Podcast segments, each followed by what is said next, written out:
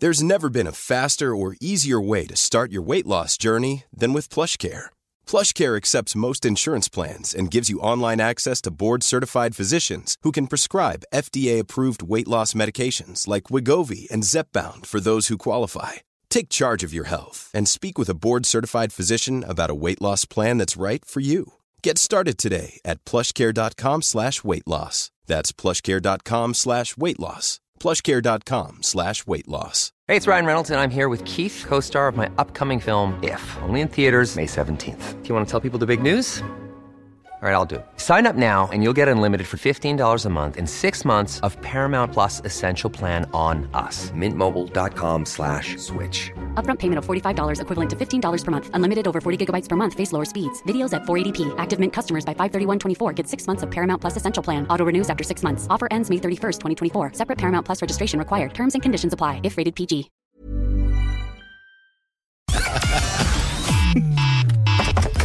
Connecting to the big show.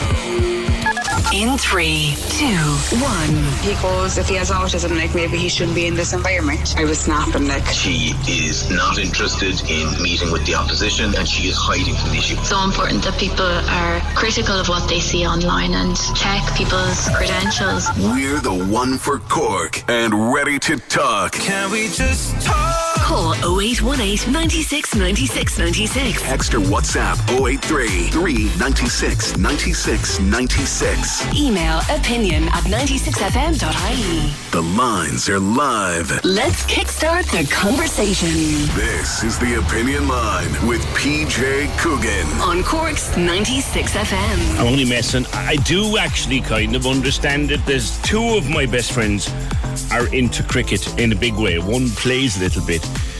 The Duckworth Lewis method of calculating scores. It takes about three points actually to understand it fully, but they do, they average everything up. But that's not the point. The point is we won at the World Cup. Nice one.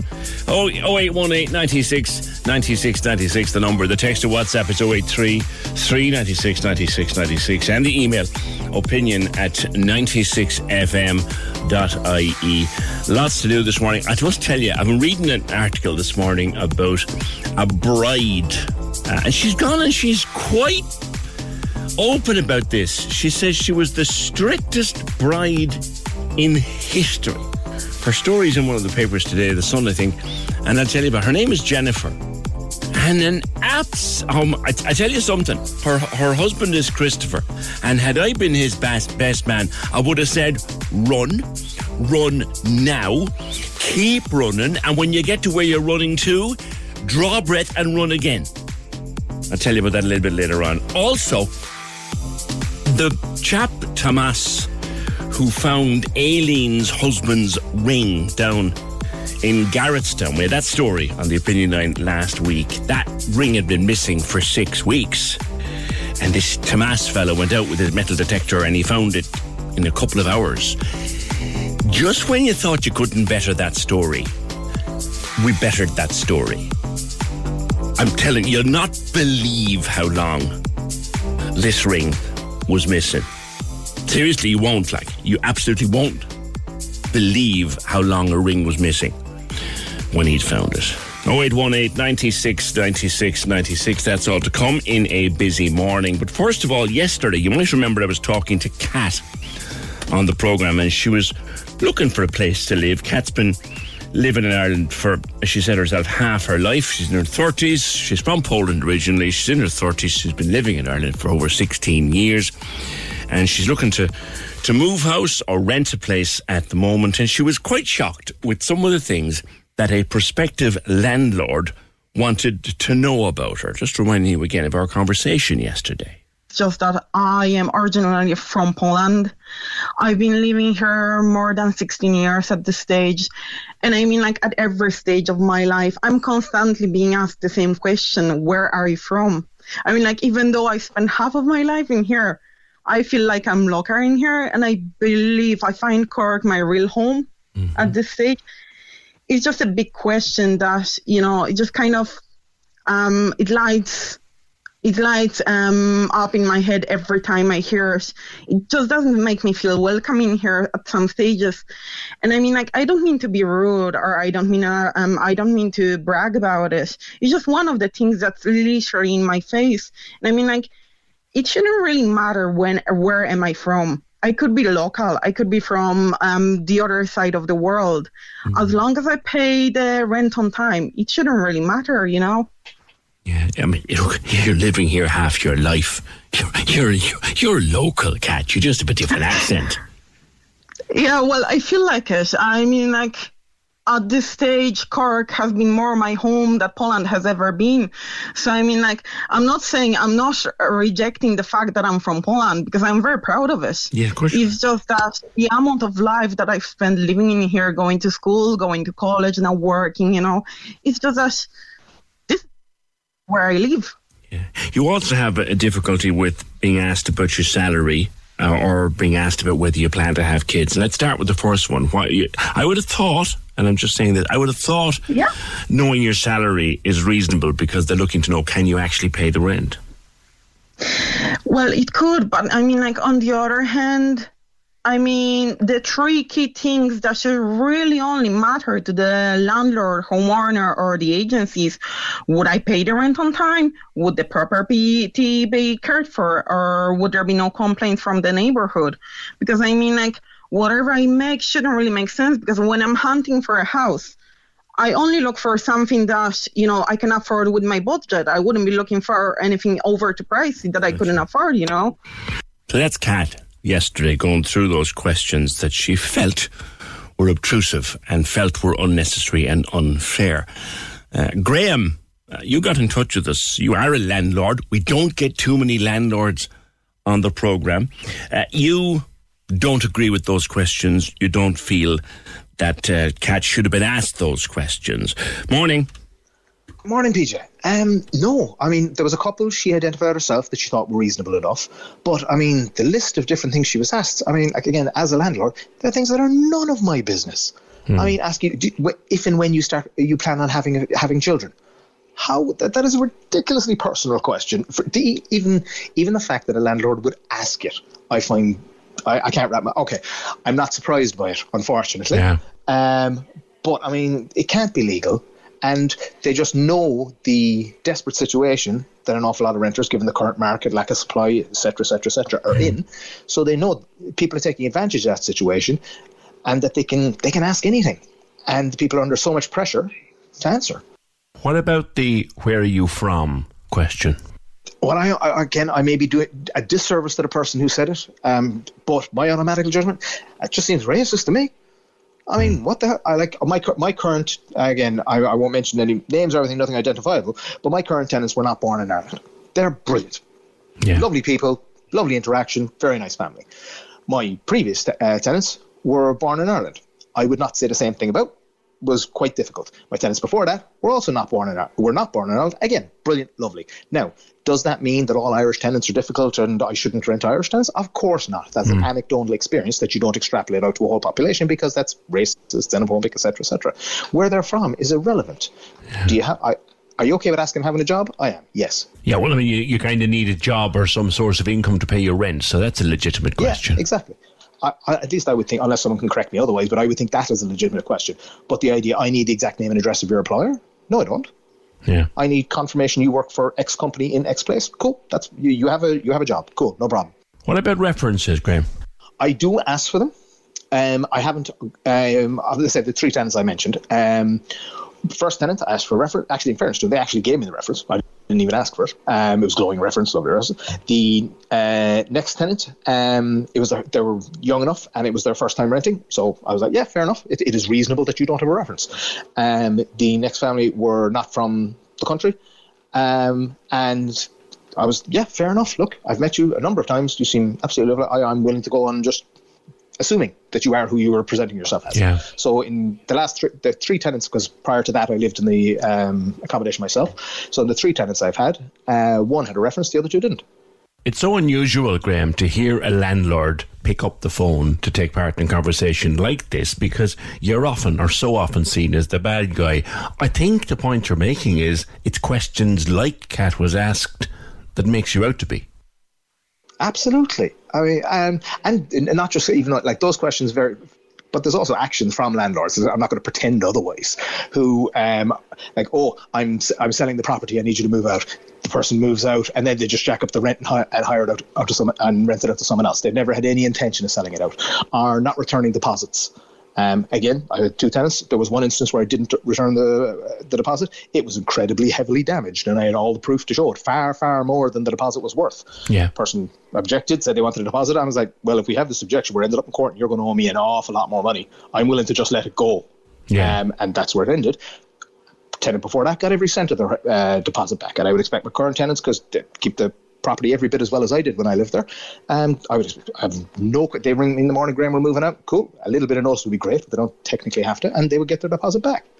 But Hmm. there are so many different actions by landlords that you know are they're not things you can stand over. So do I understand people's dislike of landlords? I understand it. Yeah. Hmm. How do you feel about things like eviction bans, rent freezes, calls for rent caps? I mean, is it is it hard to? We know that the tax on you guys i- is tough. Is it hard to make money? Well, you see, can I turn around and say I'm making a big profit? No, I can't. But on the other hand of that, sorry, I'm being realistic about it. I own that property.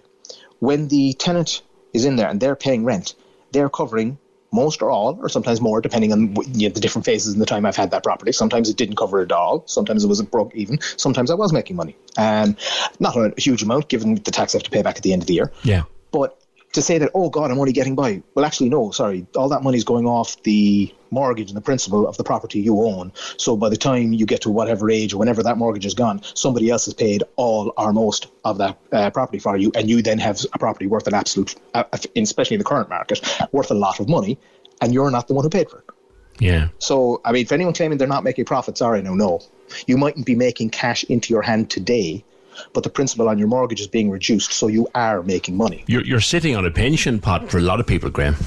Yes, I'll be honest. That that is is that how I how I ended up in this situation with the uh, apartment or the um, property Extra property? No, it's not. Um, I bought in good faith. I lived there myself. Um, the crash happened. I hadn't. I couldn't have sold it. I mean, it was worth a fraction, and I'm and I'm not talking a third, a small, much smaller fraction of what Yeah. I paid for it initially. And for years I lost money on it. But look, that was the situation. I couldn't afford to sell it. Things have come around now, um, and ultimately, I would think yeah, it's somewhat dovetailed with my own retirement. Um, do I plan on retiring when that mortgage is gone? I do. And Yeah. at that point, can I sell it and put that cash in my pocket? I can. Or I can keep it and keep renting it. I can pass it on to my kid. I can do what I please with it. Yeah. So even if I was making a loss now, assuming I could afford to and yes, to live my life, then I'm still making, uh, long term. I'm still making a profit. Yeah. Why do you think rent?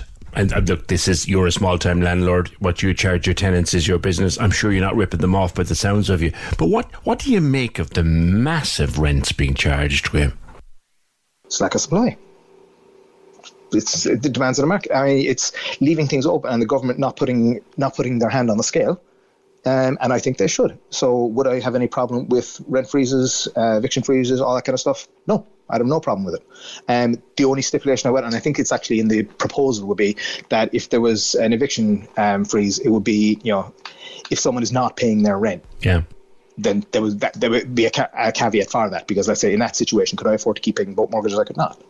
Um, but beyond that, as long as someone is paying their rent, if I was told you can't evict this person as long as they maintain the property and pay their rent, you know, there's other the other legal steps through which you can. But beyond that, you can't just evict them just because you want to, Yeah. or for, you want to change the purpose of the, or the use of the property. Yeah, I'd have no problem with that whatsoever. And I would take issue with any uh, landlord who does have an issue with that. In fairness, The property people tell us that it's driving landlords out of the market. I would imagine most of those property people aren't small, uh, small-time landlords. Yeah. if I had to guess, they're working for a company or who has multiple properties or something. I'm not saying it's not true, but would I take all of that with a heavy pinch of salt because I think they have ulterior motives behind it? Yeah. I'm open to be corrected and all that kind of stuff. Um, but I said, no, I, I do make a profit off mine. Could I make more? Yeah. But again, I'm not painting myself as some Samaritan or anything. I made it very, very clear. In however number of years, I'm going to have a property that I have no mortgage on that I then own. Yeah. That can be a constant source of income for me for the rest of my life Yeah. and that is how I look at it now. I previously I would have taken anything just to get out from under the debt of it, but I couldn't, and the situation has changed now. It's my advantage. Like when I first put this property up for rent, um, I had to take the ad down within six minutes. Yeah. dozens and dozens of people. And I, when I met the people to, yeah, I met quite a number of people looking to move into the property first, and um, I would see no reason not to rent any of them. Yeah. They're all lovely, but you could see they're dire states. And to be honest, the family get um, they have young children. That was the motivator between giving them the property. Yeah. I'll be straight, straight on with you. Everyone was going to pay the same amount, so that, that was an issue. The issue was, look, I'm. This is also providing a home to young kids. All right. And that was it. And I feel, I feel, again, not trying to paint myself as some martyr or anything, far, far, far, far from it. But I, I do feel guilty. They didn't rent those other people because they should have a home too. The government should freeze. They should ban evictions other than from the legal methods through which you can now. You know, it shouldn't be uh, able to evict someone just because, just cause. What, what if someone like you, you, you had a previous tenant that, that left the place in a bit of a mess? What about if someone is wrecking the place? Should you have the the power to evict them then? Yes. Yeah. I'm quite clear. I make no apologies for that. Um, if someone is destroyed, and I mean serious damage, I'm giving the details of it, but uh, let's say the deposit wouldn't cover a fraction of it, um, and was not paying the rent, and was making things very, very difficult for their neighbours. Get the general idea. Yeah. Um, in that situation, should you be able to evict people, uh, someone? Absolutely. But for any other reason other than those, then you just shouldn't be allowed. It, no, that said, that has to be temporary. Yeah. Um, now, can there be changes in legislation long term to make the process, you know, fair to everyone, both landlords and more importantly tenants? I would say, and in that order, like tenants first, but n- not deliberately unfair to landlords. Um, but I would lean very much towards the tenants um, because they're the people who need the homes, obviously. Yeah. Um, but ultimately, look, we've got a government. We've, we as a state don't build homes. We used Yeah. to build homes. Yeah. And Yeah. personal opinion, I think there should be a compulsory purchase order on derelict properties. Yeah. You haven't got a choice no matter this is being bought, this is the value of it. You get, get your market values, you get your money. If you have a derelict property, it is it has been derelict for a number of years, you are not using it, then either you will use it or the state would buy it off you. And you won't have a choice. You won't have a choice. And I, I look, given the current cir- circumstance, will that be unfair on certain people in certain circumstances? Yes, but will it be a broad good? Because within now, again, see, this is a, lo- a long, medium-term solution because then you've got to get a company in that does all the building. I think it should be a state agency. I don't think it should be privately. It should be hmm. state. It shouldn't be for profit. Like those uh, hashtag derelict Ireland on Twitter does a great example. Frank, of properties yeah. just around Cork. Yes, it's. I mean, but there's hundreds and hundreds and hundreds of them. We don't have a, ho- a homelessness crisis. We have a housing crisis. There is more homes than there are homeless people. That's the truth. And and and that's not just including families. That's counting each individual needed a home. Like every little kid needed a home. Obviously, they need one collectively. But there, if you gave every homeless person a house from those de- derelict properties, there'd still be loads of derelict properties. That kind of sums it up. Yeah. Graham, your content is to continue a conversation. I think you've broadened it out in many other directions. I appreciate you doing that. Thanks very much. Not about it, PJ. Nice talking to you, Max. And to you, Graham. We don't get too many landlords calling us. Uh, certainly none that are as forthcoming as as Graham. Anything there that he's saying that you know you'd like to take him up on, particularly the questions that Kat was being asked, and he said straight out a lot of what she was being asked was absolutely none of the landlord's business, none that ever was. Um, John says, What's the hype about it? About the questions, I mean. I find most of them very reasonable. Many of these questions have to do with the tenancy being stable. People who have children tend to move. I've been out foreign. I was asked these types of questions when I was abroad. Maybe you were, John, and maybe you had no problem with them. But as Graham said, as an individual renting a property to somebody, it's none of your business whether they plan to have children. It's none of your business who their employers are. It's none of your business many of the questions that get Cat was being asked, and that's one landlord telling me about what he feels about the questions another landlord is is asking. Anything else Graham brings up, brings up compulsory purchase of derelict properties. You know that house there that you've had for ten years, twelve years, five years, two years, three years, lying idle. You know the ones out. Go out through Blackpool. Get back to Blackpool there near the Baldy Barber's place and drive in along. You'll find properties there with trees coming out the window. They've been lying derelict since forever. Drive around the north side of the city and the south side, but particularly, and I'm not, this isn't coming down on the north side, but there's a lot of dereliction on the north side of the city. Every single one of those buildings has an owner. And Graham's point is you go to the owner and you say, This is the council here. You either lose it, use it or lose it. If you don't use it within 12 months and show us your plans to use it, we'll buy it at market rate and you'll have no choice. We're taking it over. Let's expand the conversation if you want with Graham and what he's been saying this morning. 0818 96 96 96. Simon Murdoch and the best music mix. Weekdays from midday on Cork's 96 FM. All the big names are here with me every afternoon. Hello, I'm Lewis Capaldi. Hey, this is Rihanna. Hey, I'm Dermot Kennedy. What's up, y'all? I'm Beyonce. Keeping things moving for you when you're at work. When you say you're working from home now, do you mean you're actually just sitting there in your pajamas watching Netflix? hey. Ah, the little giggle tells me all I need to know. Fun in the background, like. Vouchers, cash, tickets. I've got the giveaways. Amazing. Oh my god, I'm thrilled. Thank you so much. In the afternoon in Cork. Make sure you're here with me. show you what it's all about. Simon Murdoch, midday to 4 p.m. on Cork's 96 FM. We've had a lot of people contacting us about Tomas, the, the chap who finds lost jewellery on the beaches. And we thought that last week we'd hit the best story of them all with Aileen and her husband's ring that he bought in Lebanon nearly 40 years ago and lost down in Garrettstown. And they'd, they'd up on it because it was missing for weeks. And, and Tomas found it. We thought we couldn't best that story. we have done. First of all, though, got to remind you once again, we're with Cork Dental Care all this week here in Cork's 96 FM. Cork Dental Care down on Union Quay. Every day we have a Philips Zoom home whitening kit. Cork Dental Care helping you achieve an award winning smile. See corkdentalcare.com. I want to know who this is. These are Cork moments that made us smile and show off our wonderful nashers. But I just want to know who is this? Text or WhatsApp your answer 083 396 96 96. We'll pull a winner just before the end of the show today. Who is this? If you're not going anywhere, any chance of a fish supper? That's a good one. You want to try it again? It's easy. If you're not going anywhere, any chance of a fish supper? Who's that? 0818 or 083 rather 396 96 96 let's hear it again later on there's a bad accident between Donnybrook and Carrigaline on the back road there by the time you get to it there's no room to turn back so just be wary and be avoid that road over the next while let's hope there's no one too badly hurt we don't know exactly where it is I know the road reasonably well but by the time you get to the accident there's no room to turn back. Thanks. 0818 96 96 96. So last week, Aileen told me the story. She was down in Garrettstown with her husband.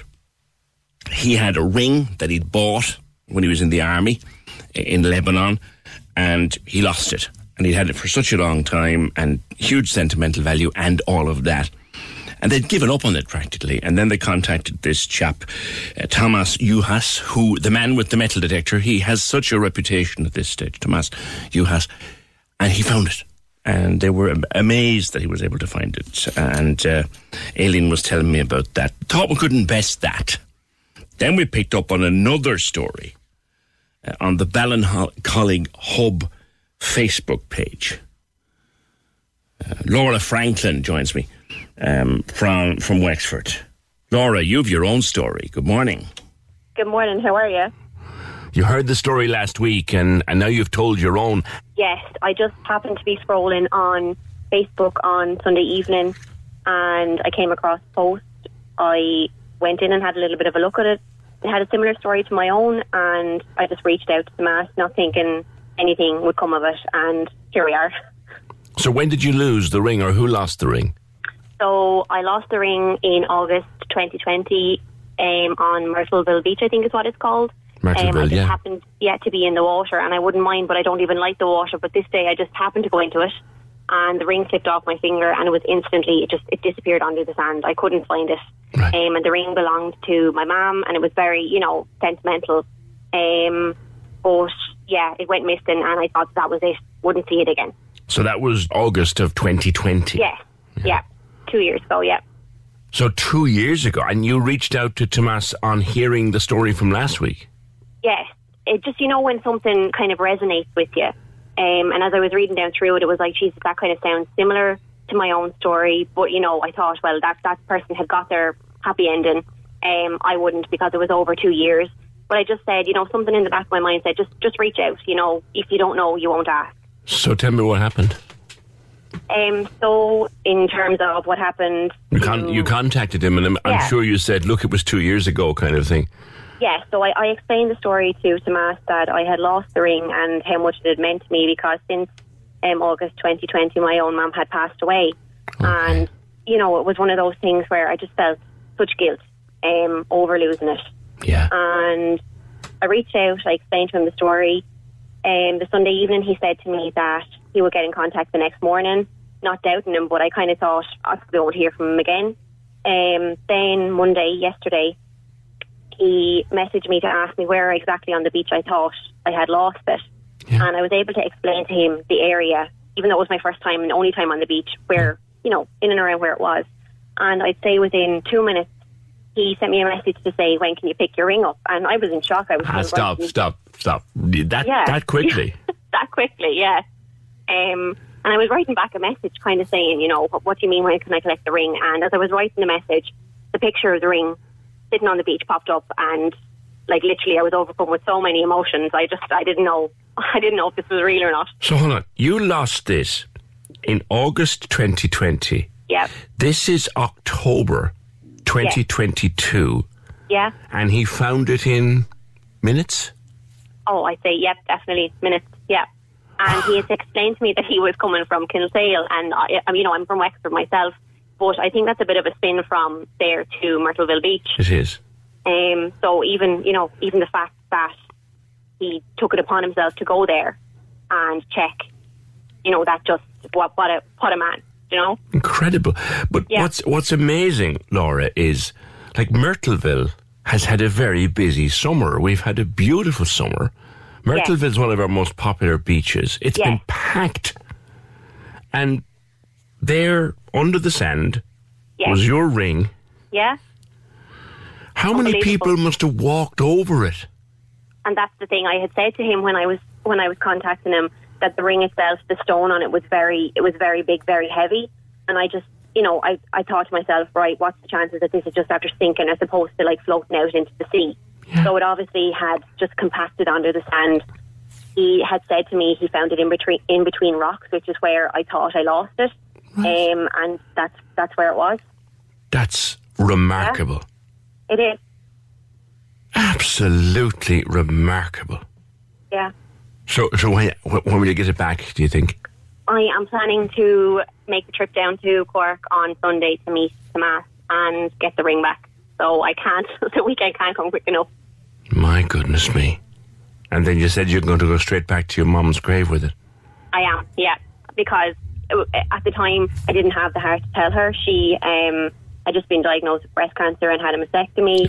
And it was one of those things where, you know, I said, maybe in a few years, when all this has died down, and when she stopped clipping me around the ears for it, we'll, we'll, we'll laugh about it and I'll tell her. Yeah. Um, but sadly, that, that wasn't to be. But look, it has a lovely ending and a happy ending, and I'm forever grateful to Tomas because I never thought I'd see that ring again.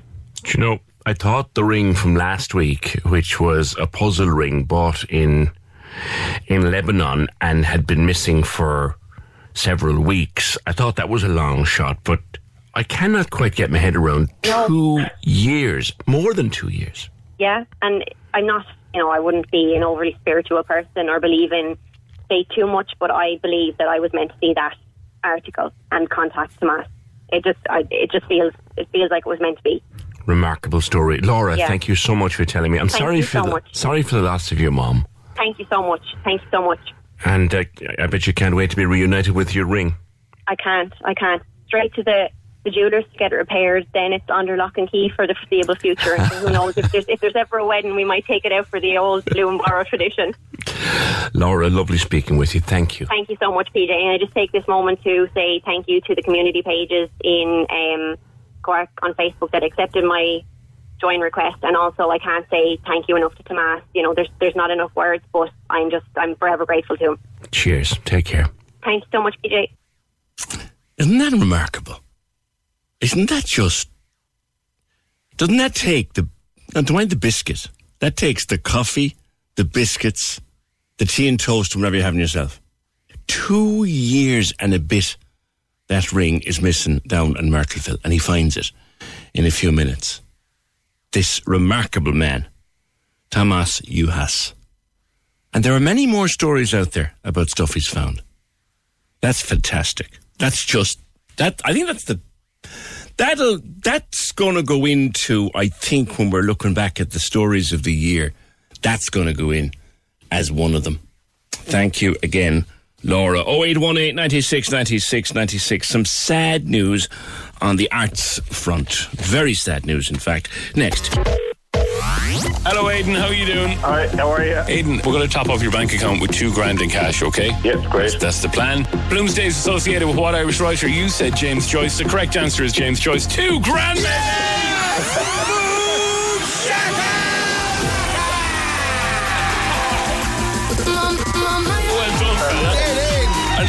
Friday morning winner, Aidan Newman, two grand. I don't actually believe that I'm speaking to you yet. Unreal. Um, what are you going to do with the money? It might be nice to take the kids away for a few days over Halloween, maybe. We all love the show here. Listen to it every morning. Thanks, guys. Well done, buddy. Thanks, Rob. Stacking up the cash. Cash! Cash! The two grand minute. Listen to play at 740 and 840 every day on Casey and Ross in the morning.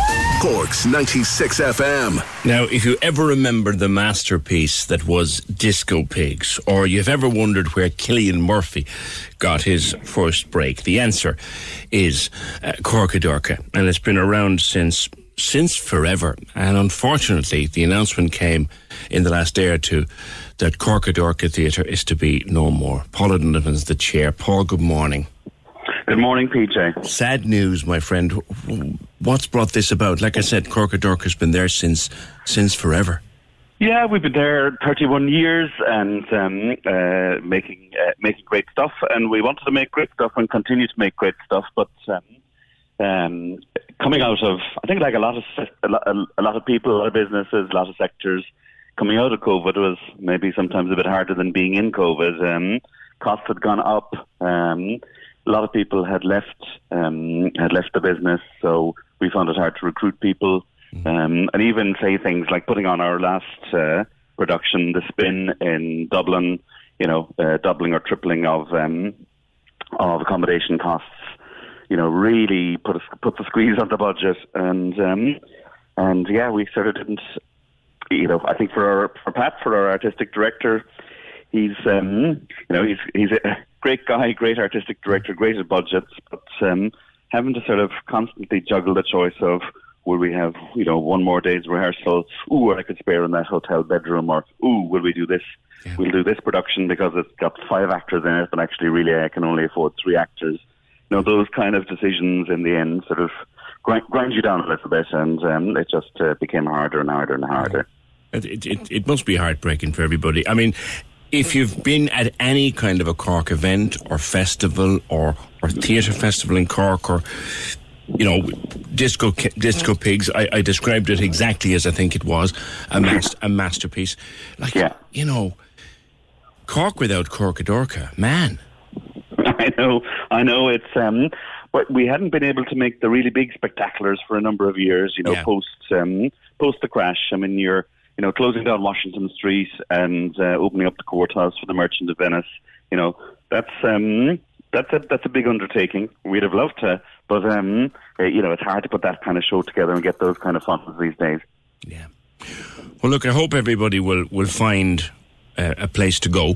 I know Finn went to the Cat Club, was it last year? That's right, yeah. Yeah, Yeah. and good luck with Yeah. her, and, and everybody else will hopefully find find somewhere within the industry. Yeah, uh, Pat is, is staying in theatre. He's taking a, a, a break for a few days. It's been pretty intense for the last week or so. Um, um, but he's, he's taking a break, um, and he'll be back. And I hope we can. This will prompt some conversation around the city about what we want to do with arts and what we want to do with theatre and the value of them and so on. And um, yeah, it would be great. Okay. I hope that people who, who know far more about it than I am just interested will go into this in more depth and we don't have something else happening like the closure of Corcadorca. Thank you very much, Paula Donovan, and uh, please give my regards to everybody and to say thank, thank you to them for the remarkable entertainment over 31 years. Thanks, Paul. 0818 96 96 96. Speaking of entertainment and remarkable entertainment, if you have an evening to spare tonight, because it finishes tonight, only running for two nights, and you want to laugh and you want a little think and you want maybe to shed a tear, uh, because it is all of those things. It's very funny, it's quite sad, and it certainly is thought provoking. I speak of a new play called Heaven, which is from Fishamble. I went to see it last night at the Everyman. It's a two parter. There's two people, but they're never on stage together, except at the very end. Now, that's not a spoiler. It's about a couple whose marriage has is a bit old and tired, and they go to a wedding. And they meet up with old friends from home at the wedding. But they're never on stage together. You'll laugh, you'll cry, and you'll think and it's well worth going along to see it. A new new production by uh, Fishamble, written by a chap called Eugene O'Brien. You'll enjoy that if you go along tonight. 0818 96 96 96. Yesterday, was, or last week rather, I was talking to Donna Ahern. Uh, Donna's twin sister Susan died quite suddenly last year. And Donna was telling me about the problem she's having getting Susan's profile off of social media and some of the difficulties she's been having with that. Due to the fact that she set up her account in the UK, the I think the walls that are in place are due to Brexit. Now that's all I know. But yeah, um, it's something that none of us realised. You know that we would be met with this um, request to find a U.S. attorney now you know, I, I don't have many contacts in in the US, so I'm sure a lot of us don't, and yeah, that's what we we were met with. Because you believe, and you want to get into her Gmail because you believe that Susan might have a will in there. Yeah. Yeah, because at the end of the day, we all receive all kinds of correspondence with, you know, electricity or landlords and so on. All of our utility bills would be sent electronically now. Any kind of correspondence, you know, of the seriousness that would relate to a will would have been sent to her electronically, and I, I can't access her Gmail account at all. And it's amazing, And, you know, um, because, uh, Donna, I'm sure you've tried this, like, like Google have a massive Irish operation.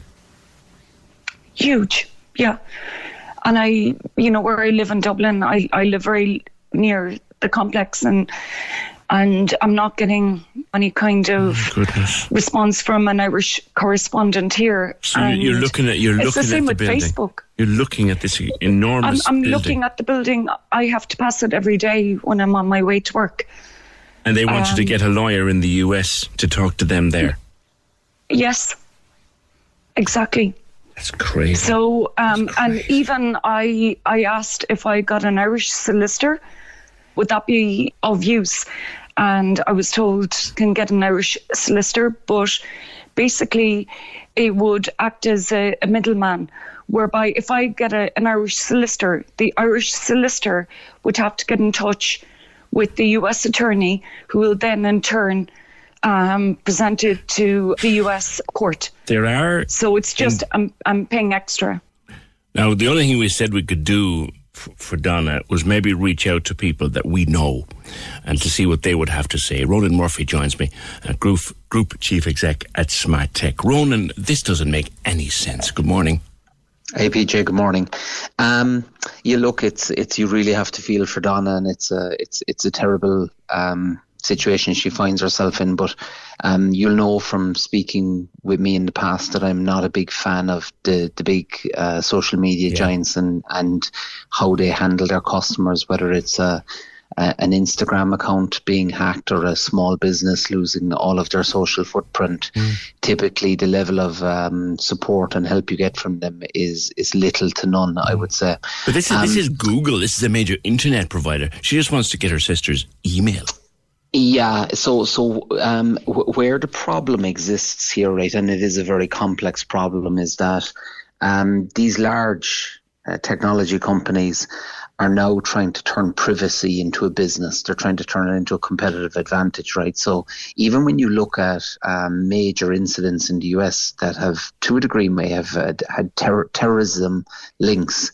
Apple has refused to provide the information to the FBI insofar as they've refused to provide encryption on the devices that were being used. Pin numbers. So yeah. pri- yeah, correct. So so privacy has become hugely important. Um, the other pr- no, and and uh, d- don't get me wrong, I have zero sympathy for these companies, but I'm just going to explain some of the problems that they face. So so privacy.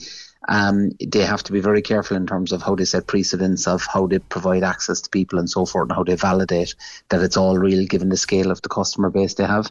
Um, second, the second issue is that you have lots of different regulatory mandates across different jurisdictions, which unfortunately don't um, look at each individual scenario and the, the issues that, that that's causing for, for the likes of Donna, right?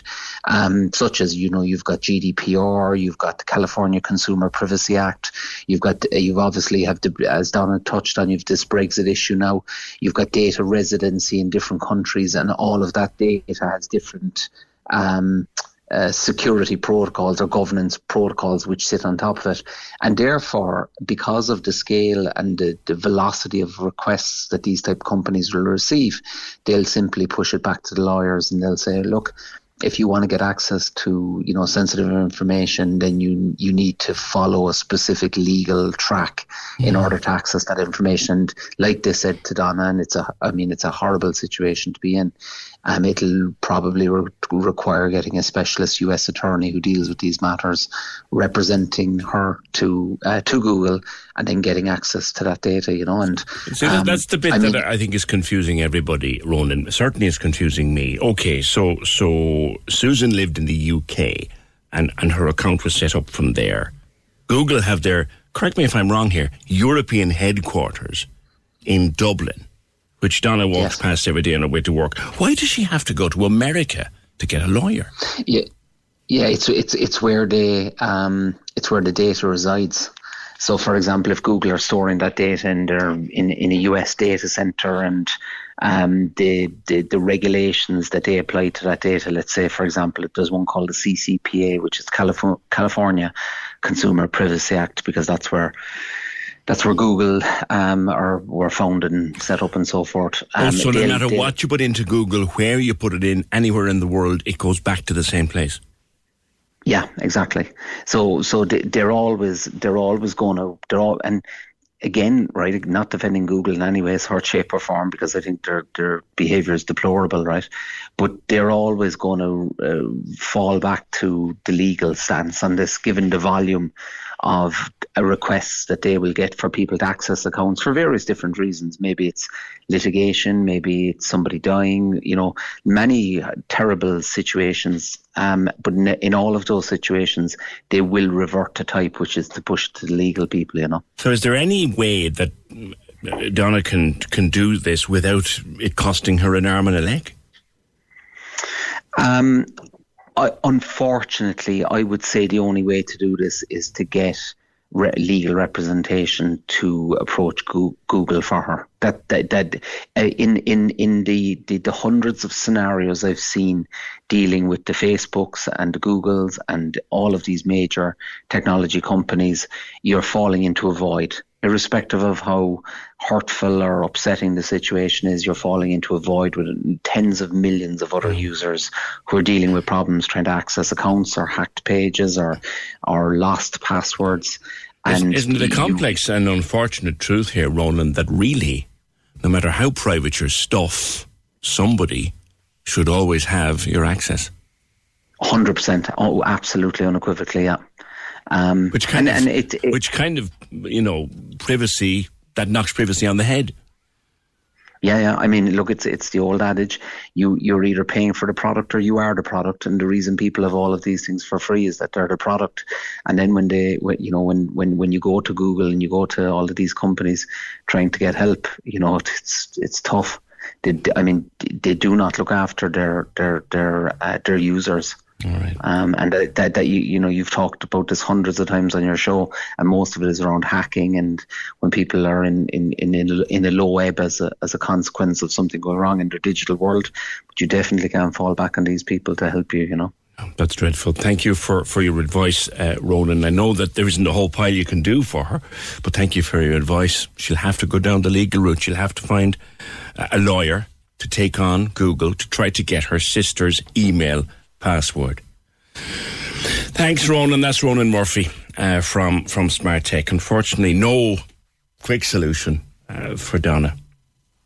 But the advice is keep your password, write it down, give it to someone, put it somewhere, so that in the event of, of you not being here all of a sudden, somebody can find your password.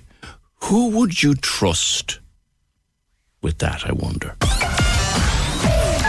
The lines are live. And we're ready to talk. Can we just talk? Call 0818 96 96 96. Text or WhatsApp 083 396 96 96. Email opinion at 96fm.ie. The Opinion Line with PJ Coogan. On Cork's 96 FM. I'll come back to some of your messages on properties and rent and landlords and my conversation in particular with Graham earlier this morning. Some differing views on that. Also, we don't know yet what the story is or if there's been any change with regard to that crash between uh, Douglas and Carrigaline on the back road through Donnybrook. All we were advising people to do in the last hour is just avoid that road if you can, because by the time you get to the accident, there's no room to turn. We're just hoping that nobody has been badly hurt. Can I wish very good luck or very best of luck today to the people from Debenhams, Valerie from Debenhams, ex Debenhams, Valerie Conlon was in touch to say that their WRC case is on today at long, long last. It was April 2020 that Debenhams closed. They're in the WRC today contesting their notice and consultation. Uh, so they're up in Dublin. And uh, good luck with that, lads. Good luck with that. I hope it goes well for you. 0818 96 96 96, the number. The text or WhatsApp is 083 396 96 96. And your email, opinion at 96fm.ie. I'll come back to you. I told you earlier on I'll get to this, and I will. If I get to nothing else today, I'll get to this Bridezilla who's proud of it. I mean, this woman is a nightmare. And if if, if I was her her husband's best man, I'd have said run and keep running. And when you get there, run some more. However, I promise I'll come to it. But on Monday, Monday we started the week talking to John Murray. Uh, John and his daughter Sophie are going through a terrible time at the moment. They were sitting watching a movie in their house in Shanagarry uh, about a week ago, and the next thing they know, they're standing out on the street outside watching their home burn to the ground. And uh, John was talking to me about how the, their house is completely destroyed. He was more concerned about his neighbours and what they were going through than he seemed to be going through himself. Yes, insurance will, will cover things down the road, but they've lost so much little knickknacks and possessions and memories and all of that. But at least they're safe. And we're chatting to John, and you can clearly tell he's devastated, dreadfully upset uh, by by all of this, and, and, and will struggle now for a little while. And they're being looked after by friends and family and and all of that. But we got an email from Darren. Uh, Darren, I think you and and uh, is it is it Ronan? You're his neighbours. Morning. Hi, PJ. Yes, hi. Um, lovely yeah, email you myself and sent us. Lovely email. Oh, thanks. Tell me about John. You're his neighbours, yeah? Yeah, so John and Sophie live next door to us, and they've always been fantastic neighbours. We get on really well with them. He's a lovely man, and Sophie's a lovely child. Um, you know, we we chat regularly. We, you know, he's he's we feel safer having him next door to us. You know, he's just a really dependable, lovely guy, and a guy who wouldn't take help easily from other people. He's always trying to offer help. Yeah. Even So I just even, felt when even I when he was heard on him- at me on Monday, he was thinking more about you and the people on the other side. Oh my side. God, yeah. You know, he spent. I, you know, my my heart breaks for him because he's he's going around apologising to us for the inconvenience, which it, it only really is for us, um, that we've been put through, and uh, the people next door. And really, he has nothing to apologise for. You know, I, I was with him when it all happened, and I, I, I had to. It was just horrible watching him stand there, watching his, his whole life burn down. Um, yeah, it was it was just really de- de- devastating, and and Sophie as well. Um, you know, she, I, I remember she was running around, running around with me, uh, panicking. I was trying to kind of mind her while we were trying to sort things out, and you know, I was panicking. All the adults around her were freaking out, and the poor little girl, you know, she went through a, a horrendous night, and we feel desperately for them, and so do all of our neighbours. You know, the outpouring of support from so many of our neighbours has been extraordinary. Um, sorry, I don't know why I'm getting emotional. It's kind of I actually haven't got that emotional, but it's just when when I heard you explaining John's situation, it just um, yeah. no, just- it's it's it- it's, it's really impossible. As I said, I after I spoke to, to John, I, remi- I was reminded of a time when uh, an old neighbour of ours had a house fire, and and I went Yeah. down to see them to see if we could arrange any bit of help for them. We weren't living there anymore, and Yeah. just to see the devastation of a home that has been. destroyed. let's, let, let's, not, not, let's not use the word house here, Darren. Let's call it what it is: a home. Your home is devastated by this fire, and you're left there Yeah. in the ashes and the smuts and the dirt, and you're wondering where And do you- I start? and you can see the sky through his ground floor. Like it's the it's like it was apple cord from the centre of the whole thing so quickly. It, it was an absolute conflagration. And I will say one thing that's particularly painful is that John had recently got new floors that he scrimped and saved to get. Lovely new floors put down. He had the, the lounge painted downstairs. He was so proud. He was showing us around. You know, he did up Sophie's room.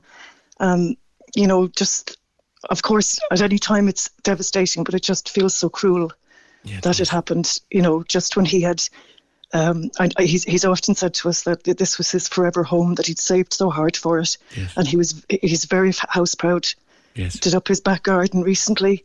You know, it's just um, it's, it's just so saddening. You know, he has insurance, and that'll sort itself out Yes. in the fullness of time. But you, won't replace a lot of the stuff that, that's lost. Now, you you emailed us for a couple of reasons. One was to thank Yeah. the firefighters. Yes, I, I really want to thank the firefighters. So there were about six trucks at the scene. Um, it was very dramatic. They battled the fire for nearly four hours. Um, John's house was probably not savable, but you know it it went up so quickly. But they, they tried so hard to save uh, my home and the home the other side of, of John's, and they did so successfully. And, and by God, they had they had their work cut out for them because it was very windy. We had no, none of the torrential rain that was up in the city, unfortunately. Um, and, and they were incredibly helpful, you know, very kind and compassionate, kept us informed. Um, and they saved our house. They, they really saved our home. You know, we're just looking at water damage, smoke damage, you know, a bit, tiny bit of fire damage, but, you know, really, nothing we're not looking at the ashes of our, of our irreplaceable personal items. Yeah. Also, I think you say that when he was on with me, John was a bit humble with regard to what he needs. They are devastated. They have nothing left. Yeah, he's going around like a ghost, PJ. He's he's he's just so shocked, and you know I've obviously been um, meeting him outside our houses uh, over the last week, and he just he he's uh, he's he's got so many decisions to make, so many things going on, insurers to deal with, etc., etc. But he's he's he seems much more concerned about how we're doing and offering to help us. Can you imagine? Um, and, and and really, I felt when he was speaking to you on Monday, I just wanted to shout out of the the airwaves and say um, to your listeners, please help this man because you know we, we've managed to find accommodation. Short Because our we are only out of our house for six months or thereabouts, whereas you know he's looking at 12 months plus, and it's really, really difficult to find accommodation. So all the neighbours around here have been organising on WhatsApp groups and whatnot, trying to find him a place. But I just hope that if by reaching out to your listeners, somebody knows someone Mm. who may have a holiday home, uh, you know, a home that's a house that's unoccupied for some reason, and would they just um, find it in their hearts to, to uh, you know, give John and Sophie a home for, especially for Christmas. Yes. Um, and of course, the insurance will cover the rental costs and all of that. It, it literally is while their own place is being, is being sorted. Yeah, uh, absolutely. Yeah, no, he's. I mean, they want to get back into their home as soon as possible. Um, uh, but sadly, it's going to be a long road for them. There's a, there's a, a Um, GoFundMe has been in place, Yes. we, which we shared on Monday, and we're happy to share again now in case there's any few quid out there that might help them. But what they really need is someone to come forward, like you said, uh, a holiday home somewhere. I mean, East Cork. Thinking of somewhere down maybe around Youghal or that area that some people would have a holiday place that they might just Yep. let let him have for the few months, Exactly. and the, the rent will be covered by insurance. All this will be covered. Exactly, and you know, and I, I can vouch for him being a, a, like a very house proud person. You know, he he keeps kept, his own place beautiful. Um, you know, uh, he, he's a very decent man, um, and uh, you know, if, if if they could find a place to stay, you know, I'm, I'm sure he's got a lot of paperwork to sort through now and loads of decisions to make. When I And, saw you his know, picture, uh, Darren, I realised myself and Fergal both realised we, we actually not not well, but we knew him of old through our our, Guy, our, late yeah. friend Ted Dunn. Do you know? Oh, Uh, involved in the gosh. music business, and entertainment, and all that. Uh, Your your, your heart goes out to anyone like this. There he is, watching his house burn down, and like you said, he's such a such an understated fella that he's more Mhm. concerned about you than he is about himself. Yeah, absolutely, and that's why um, I just felt strongly that I, I wanted to to to uh, email you and and ask just to, to, to reach out for. Well, if anybody in the And- general in the general East Cork direction, Midleton, Shanagarry, Ballycotton, Youghal, any or anywhere really can help Yeah. out for a few months for a father and daughter who will look after the place. The rent will be covered. You'll get it back when his own place is done because he doesn't want to hold on to it. He just wants to a place to stay for a few months and place to give his lovely little girl a Christmas. Yeah. Yeah. Dear, And, uh, it's you, PJ, sorry, I just wanted to say really quickly. Sorry, I don't want to take up time. I just want really want to talk, uh, thank the local police as well, particularly our local guards and Ballycotton, who was wonderful and has c- called us to check we were okay, and uh, Trevor in our estate, who's the who's an ESB engineer who de-energized the estate and prevented more fires from electricity and electrocution and whatnot, and also our beautiful lovely neighbours. They have been amazing. And I just wanted to make sure I thanked all of those people. Okay. But, uh, yeah. Okay, and you you yourself, Darren, are you are the definition of a good neighbour. That in your moment of, of trouble, Oh, God. you you emailed us to reach out about another guy. Thank you so much for that. That's Darren, and my best to Ronan and the and the family. They're in Shanagarry, neighbours of John and and Sophie Ray, who lost their home. Uh, a week ago in that terrible fire. We have the GoFundMe up again on our Twitter. Uh, if you want to throw a couple of quid in that, and if anybody's got a place in East Cork, well, anywhere, but particularly East Cork, that, you know, you might use it in the summer, that you'd give it to John and to Sophie for a few months. The rent will all be covered by insurance. He'll look after it. He'll take care of it as if it was his own. And the minute his own place is ready, he'll give it back to you and hand you back the keys with words of thanks. Can you help? PJ Coogan on the opinion line. Silver winner. Silver winner. Best news story at the IMRO Radio Awards 2022. Corks 96 FM. Right, bunch of correspondence to clear, which I'll do in a minute or two. But first, to remind you again, we're with Cork Dental Care, helping you achieve an award winning smile. CorkDentalCare.com for all their details. They're with us all this week on Cork's 96 FM and every day a Philips Zoom home whitening kit to give away. And we want you simply to tell us who's talking here. This is uh, Cork moments that made us smile. Who is talking here? If you're not going anywhere, any chance of a fish supper? His name and yours, please, to 083 396 96 96. Your Philips Zoom home whitening kit has a customized laboratory made trays and six tubes of whitening gel. And it could be yours at 12 o'clock today. Who, who is that? If you're not going anywhere, any chance of a fish supper? If you don't know who that is, should you even be allowed to call yourself a Corkonian? 0818 96 96 96. Coming back to Donna and what Ronan from Smart Tech was telling us about Donna's difficulty in trying to get into her late sister's Gmail and uh, Google are not making it easier at all for her. Uh, this call says it highlights the importance of making a will and leaving it with your solicitor. Well, as Ronan says, you should always, somebody should always have, have your passwords to access that which is important to you. So there's a, a, case to be made for that. And you give your solicitor your will and put your password into an envelope and seal it and give it to the solicitor and say, look, if in the event of my death, if anybody needs to get into my stuff, there's there's all my passwords. 0818 96 96 96. Come back to Graham, the landlord, and the derelict properties and other such things that were raised in his conversation. Um, Graham got in touch following my conversation yesterday with Kat, where she was upset by some of the questions being asked. She's Polish, but she's lived here for 16 years. And she felt it's not fair to ask her, where's she from? She felt it was even a bit racist to ask her, where's she from? Hi, PJ, I'm listening to the Polish caller, and yes, she has a different accent.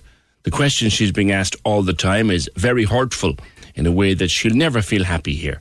And it's a very exclusive kind of a question. Where are you from? There is no need to ask that question at all, but it does happen a lot in various situations, not just in the rental market. Listen to a song if you don't mind. Denise Chaila, That's Not My Name. I know the song. I do know the song.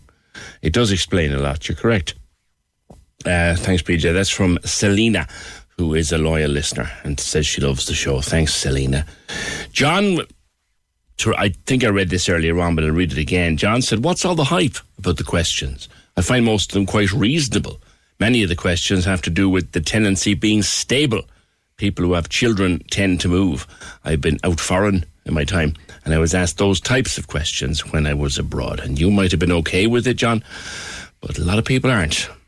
On another issue, uh, you're talking about landlords and the right to a stable tenancy. But have you any idea how difficult it is to, for example, do up a bedroom, a bathroom with a sitting tenant? They not unreason, unreasonably want to arrange all access, but, but I can't get all the tradesmen to arrive by appointment.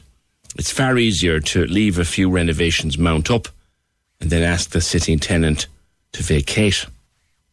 What? So why would you do that? Sit down and work with them. If you want the bathroom done up, sit down and work with them and work something out.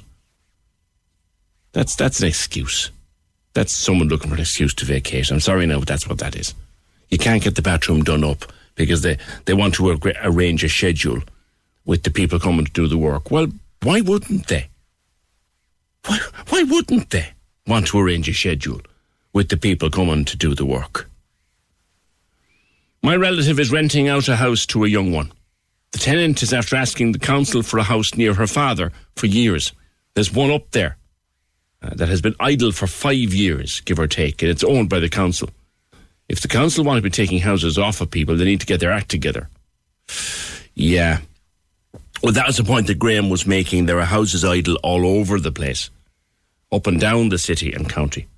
And they've been idle for years. And Graham, as a landlord, was making the point that the council should go to the owners of these houses and say, look, that house has been idle for X number of years. You're doing nothing with it. We're telling you now, you have six months to do something or to commit to doing something. If not, we'll buy it off you. You won't have a choice. We'll pay you for it. We'll buy you off. We'll buy it off you and we'll put someone into it who'll use it. And Graham is in favour of compulsory purchase if you're leaving a house to go to wreck and ruin. I wonder how people would would ag- would you agree with that? That if a house is sitting there for a length of time, an unreasonable length of time, shall we say, should you be allowed, should the council be allowed to say, uh, "Sorry, bud, we're buying that off you"? Oh eight one eight ninety six ninety six ninety six. Just clearing some correspondence from a few days ago there, Eames, before we go to the Let's just go to Maria in a second. This came in and I, I, I didn't get to it. I didn't get to it. Fergal, you might pull that statement that we got from Bus Éireann. I, I don't have it to hand and I'll come back to it. But this, this woman got on to One size fits all seems like a good idea for clothes until you try them on. Same goes for healthcare. That's why United Healthcare offers flexible, budget friendly coverage for medical, vision, dental, and more. Learn more at uh1.com. It's that time of the year. Your vacation is coming up. You can already hear the beach waves, feel the warm breeze, relax, and think about work. You really, really want it all to work out while you're away. Monday.com gives you and the team that peace of mind. When all work is on one platform and everyone's in sync, things just flow wherever you are. Tap the banner to go to Monday.com. Hey, it's Ryan Reynolds, and I'm here with Keith, co star of my upcoming film, If, only in theaters, May 17th. Do you want to tell people the big news? All right, I'll do it. Sign up now and you'll get unlimited for $15 a month in six months of Paramount Plus Essential Plan on us. Mintmobile.com slash switch. Upfront payment of $45 equivalent to $15 per month. Unlimited over 40 gigabytes per month. Face lower speeds. Videos at 480p. Active Mint customers by 531.24 get six months of Paramount Plus Essential Plan. Auto renews after six months. Offer ends May 31st, 2024. Separate Paramount Plus registration required. Terms and conditions apply if rated PG. was a while ago now. My apologies for the delay with getting with this. My kids get the bus from a city suburb and the driver won't give them any change. It's obvious they're going to school because they have a school bag on their back. He's charging them a full two euro because he says they look like an adult. The eldest is 16, but even at 16, if you're going to school, the fare is 90 cents. He's been charged two euro. My other two are twin boys and are 13 going on 14. They're completely different looking, and I think that's the source of the problem. He doesn't believe they're twins. And because of it, he's doubting the whole story. He's charging the bigger twin 290. They don't have ID, but it shouldn't be necessary. They've never been out of the country. The only definite proof that Bus will accept is a passport or a driving license. Obviously, they don't have a driving license. So this is the issue which comes up from time to time of teenagers getting a bus to school and the bus driver allegedly making a decision based on what they see in front of them and thinking, well, that's not a teenager, they're not going to school. But if they're in a school uniform carrying a backpack, then surely they're entitled to be treated as a school child. But this particular bus driver, we know the bus route and we know the driver and we know everything else. We, we just can't name them from now for now. They're charging the child full price because the driver says, you look like an adult. We did get on to Bus Éireann and they did give us a statement. I'll come back to it in a while. 0818 96 96 96. You might remember that last year I spoke to Maria Gillen.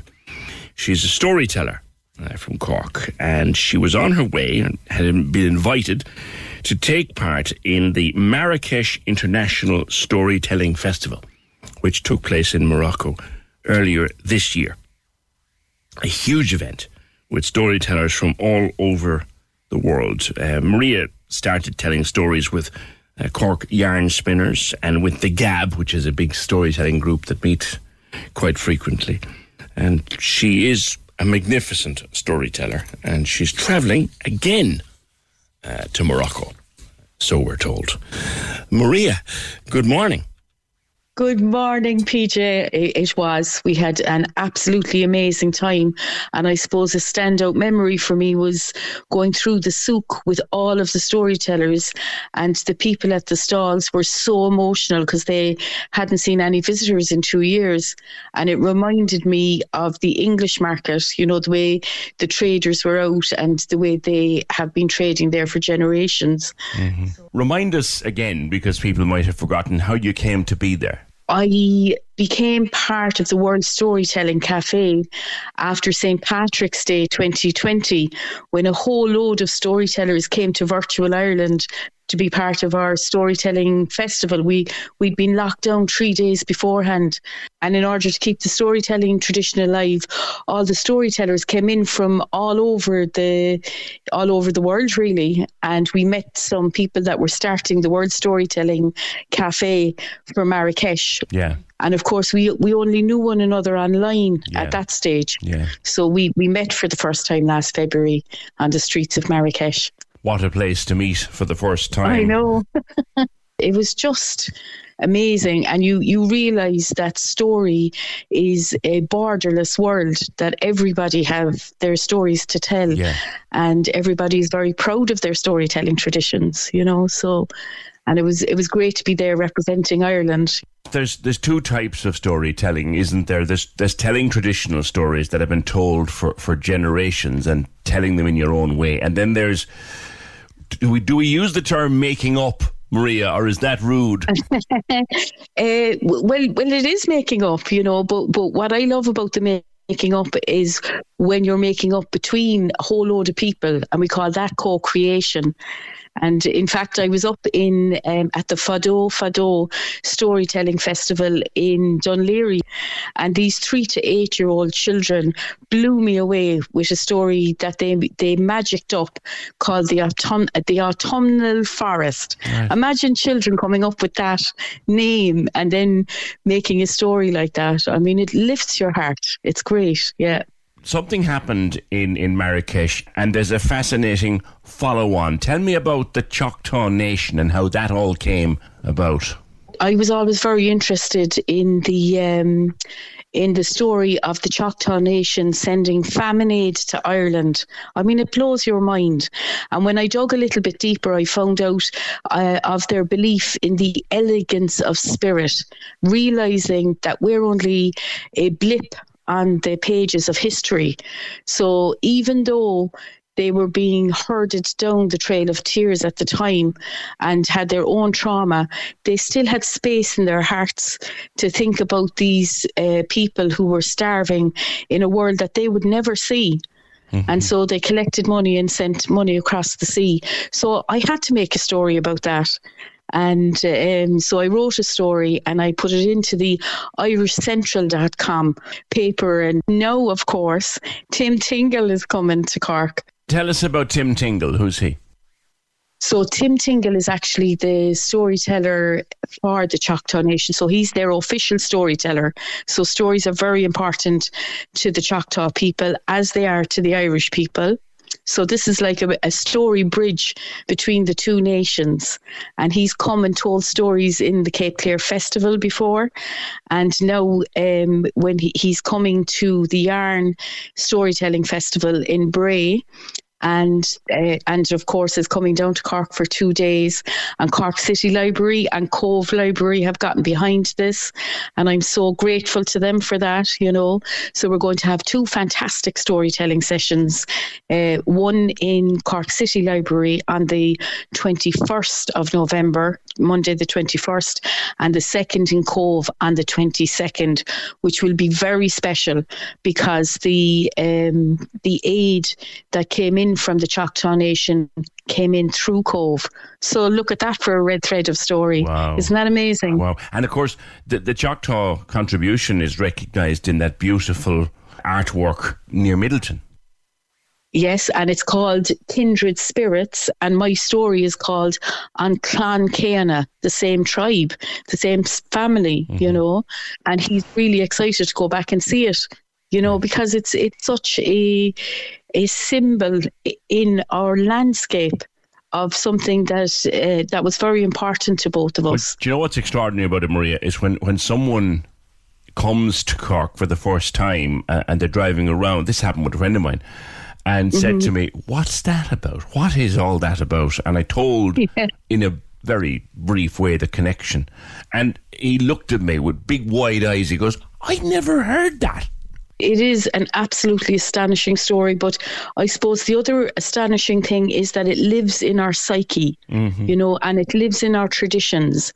And when the uh, Hopi tribe and the Navajo tribe put out a call for help in 2020, um, it rose up again because they started getting letters and emails from all over Ireland saying, "Oh, um, you know, kind of here, here's what we would like to give you because we're kindred spirits and we're the same people." And they were saying, "What's happening?" So even on the other side, the tribes that weren't the Choctaw tribe hadn't heard of it, and then they were mesmerised by this. So it was, um, and it made the news in the USA. It made the coast to coast news. remember covering it on the show at, at the time and being fascinated myself to hear the, the history. Now, not only is this going on, Maria, but they've invited you back to Marrakesh. They have, and we, we have a very special honour. So last year they were looking for somebody to be the bean an tí, the host of the Irish American night. And um, and I won the honour. I was delighted, you know. So this year, um, it will be beaming back to Cork uh, from Marrakesh, and I'm the bean an tí again. And it's a hybrid session between America and Ireland to the world. So it'll be the Irish stories and the American stories. So it's a great pairing. So you're going back to Marrakesh for a real live storytelling session, which we can watch in Cork and they can watch in America at the same time. Exactly. Do you know what? There are people who say, did COVID actually give us anything? I think it gave us that wonderful hybrid type event. We'd never have thought of it if, we, if it hadn't been for COVID. Absolutely. And of course, being storytellers, we've named it. So we've named it the silver lining to the COVID cloud. Isn't that great? I like that. Yeah. So you nearly call it the Silver Lining Festival. exactly. The borderless one, because it'll be coming up over in cyberspace, do you know? So, well, well you'll, yeah. you'll have to keep in touch with me and let me know when that's on so I can sit and watch it. Absolutely. And good luck with the visit of, of Tim Tingle. That should be fascinating. Maria, thanks for being with me today. Not at all. Thank you. Maria Gillen. Uh, 0818 96 96 96. Thanks, Maria. I'm looking at this and I'm telling you this now with my fingers crossed and my toes crossed and anything I can cross crossed. We may have a lead for John and Sophie. Uh, we got a lovely phone call from a gentleman who was listening to me talking to Darren, and he may be able to help them with accommodation. We've no information other than that uh, yet, but we're putting them in contact. There's a an apartment, a fine, spacious apartment near to where they live at the moment. So we- we'll see. We'll see what comes out of that. But it's brilliant, and thank you so much to that gentleman. 0818 96 96 96. On the questions people are asked when they want to rent a house or an apartment. Again, coming back to Kat's call yesterday and Graham's call this morning, effectively saying that some of the questions Kat was being asked were absolutely none of the landlord's business. And Graham's the landlord himself. John O'Donovan was on. He said, You may or may not like the type of questions being asked, but when you get into telling people what they can do before they grant access to their property, you're in the realms of communism and North Korea. You mightn't like it, and I mightn't like it, but that's irrelevant. Because once you start regulating things like this, it won't stop until you have state control. So you're saying it's okay to ask her where she's from, John? And it's okay to ask her where when she plans to have children or if she plans to have children? Whereas Graham's, as a landlord, no, John, you're not a landlord. Uh, I don't think you are. As a landlord, Graham says, no, that's none of my business. None of my business at all. Speaking of state control, says John, I noticed there's a shortage of accommodation for Ukraine refugees, but there's over 70 rooms empty in the Áras, home to a man who's supposed to be inspiring and leading the nation in civic affairs, and a man that we all know you don't like very much, John. But thank you. 0818 96 96 96. couple of more things to get to because we're busy and we've got a chance to clean up some of your correspondence. Oh, yes, I must do this uh, because if I forget it, I'll be in the bad books. Please let your visually impaired listeners know that there are tactile packs being sent to participants in the next Seen Unseen gallery visit to the Crawford on Friday, 25th November at half two. Participation and tactile packs are provided free of charge to the visually impaired community.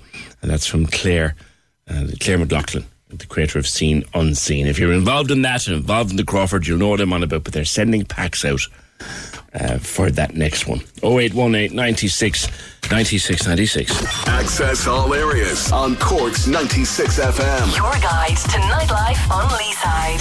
Hi, it's Michael with an update on Cork's entertainment. Collins on Douglas Street has a busy day in store this Saturday as part of the Jazz, with no less than five shows taking place at the venue. It's featuring Jimmy Smith Trio, Rowan, the Hot Blooded Animals, Whoa Mama, and a late silent disco with Yankee versus Keelan Sherlock. All shows are free. Access all areas. Festival favourites King Kong Company are one of the closing acts at this weekend's Guinness Cork Jazz Festival, with a stomper of a show planned for midnight on Sunday night. The show takes place at Cork Opera House, with tickets still on sale from the box office and from corkoperahouse.ie. Access all areas. You can contact us here at Access All Areas if you have a show, play, or exhibition coming up, or any live streaming events or gigs by emailing us at aaa at 96fm.ie.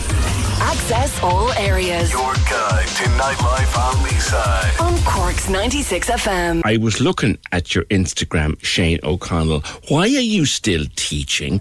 Good morning. Hi, Peter. How are things? A, you are a genius. Thanks a million. I suppose it's kind of a, a sideline for me at the moment, definitely keeping me busy. yeah, we, we've put some pictures up on Facebook and Twitter at the moment. Where did you learn to do makeup like that? Um, I suppose it's self-taught, really. To be honest, like I kind of always had like a love of Halloween and all that, and getting dressed up with friends and family and all that, and kind of just started, I suppose, online like everyone else, following certain people and following, kind of getting into the creations of other makeup artists, and then kind of, I suppose, having a look at them myself and saying, "Oh, I'd love to try that," and kind of tipping away myself in my room. I think COVID was kind of a perfect um, isolation time to kind of focus on other things like that. So I was kind of spent a lot of time practicing and kind of led me to where I am today then. you, you had lots of time on your hands, as it were. Exactly. Yeah, yeah. But there's, so there's 3D effects. There's someone whose face looks like they got a smack of a brick. so not so real, thank God. I know. So when you get an idea, like how many hours would go in? Take that one where the face has been completely flattened. How many hours goes into that? It depends on my mood, I think. like I'd go upstairs and my roommates would be laughing. They'd be like, "Oh, I'll see you tonight." I could be good coming home from school and I'd be gone for the evening. But um, it depends really. Like it depends what I've planned, and it could take from usually they wouldn't take me under two hours really, and I could be doing them. I've done ones that would take maybe five or six hours in the past. So it all depends what I'm doing really. and are you your own model, or do people volunteer for you? Um, I'm my own model so far, yeah. but um, Halloween time is coming now, so you never know what might happen. Um, Yeah. I have painted on other people, alright, and different events and stuff, but primarily it is, yeah, just myself. Will there be a queue outside your door when people start looking at Shane FX on Instagram? I'll have to keep an eye out the window and we'll What- see, what see what happens. kids do. Now, look, no one's got that kind of artistic talent that's listening to us, I imagine. But for for ordinary, for mums and dads who, who want to do something special uh, next week for, for Halloween, Yeah. what what basics do they need? Um, I suppose, like I suppose, like myself, starting really, I I kind of learned from others, you know, online, YouTube, um, Pinterest. Um, there's, I suppose, there's no point in reinventing the wheel. You know, there's so many step-by-step, easy tutorials online that they could follow. Um, as I said, YouTube, there'd be like basics. There's no point to overcomplicating things, really. Um, following videos online that would take you step by step through a certain look. Like there's videos for everything today. Like so, definitely I'd recommend. That's from where I started personally. YouTube, Pinterest, kind of basing off that. Um, like products, you wouldn't really be. There's no need to kind of overcomplicate them either. Like you could get any. I would recommend, I suppose, water kind of activated paints for, especially for children's faces, just because they're kind of easy to work with. Just need a bit of water, water on a brush, and off you go. Like, um, and they're obviously easy to remove then as well. Um, I was just going to get to that. Like you, you do want them. I had an experience a couple of years ago where I was on the Yeah. the Today Show on RTE, and they they persuaded me to go green, and I mean entirely green on top, and I was picking green paint out of my logos for about a week, right? But it came I off always- really easy. yeah. You need stuff that will I- come come off quickly. Absolutely, yeah. I suppose it depends on what you have on in the first place, but there definitely are certain paints that would stick more than others, and I've learned that the hard way. I think coming into school, a, a different shade of a color that I'd usually be, but um, uh, yeah, no, like water activated is what I'd recommend, and I suppose on a child's face, you wouldn't be hopefully loading too much paint on. Um, I'd recommend like if I was ever painting a child, I'd be kind of using more like makeup sponges, maybe kind of dipping them into water and dabbing them on the face instead of you know pl- plastering the face in paintbrush. Um, so yeah, anything like that, I'd recommend like simple makeup brushes. There's no point in spending loads of money on a meter. Any of them will do. Um, you can get them anywhere really today. Like they're they're available everywhere. They are. We're, we're like yeah, and they don't have to. It looks very expensive, but the individual paints themselves aren't, are they? Yeah, like well, it, I suppose it depends how much work you're putting into it. Um, and from parents' side of view, I suppose the paints you could get them for a few euro a pot. You can get them in like Snazaroo would be a good make. You can get them in any Tesco or the range now, or you might Oh, get a few in. TK, Ma- TK Maxx. You get them anywhere. Like um, and the makeup, as I said, makeup brushes, makeup sponges.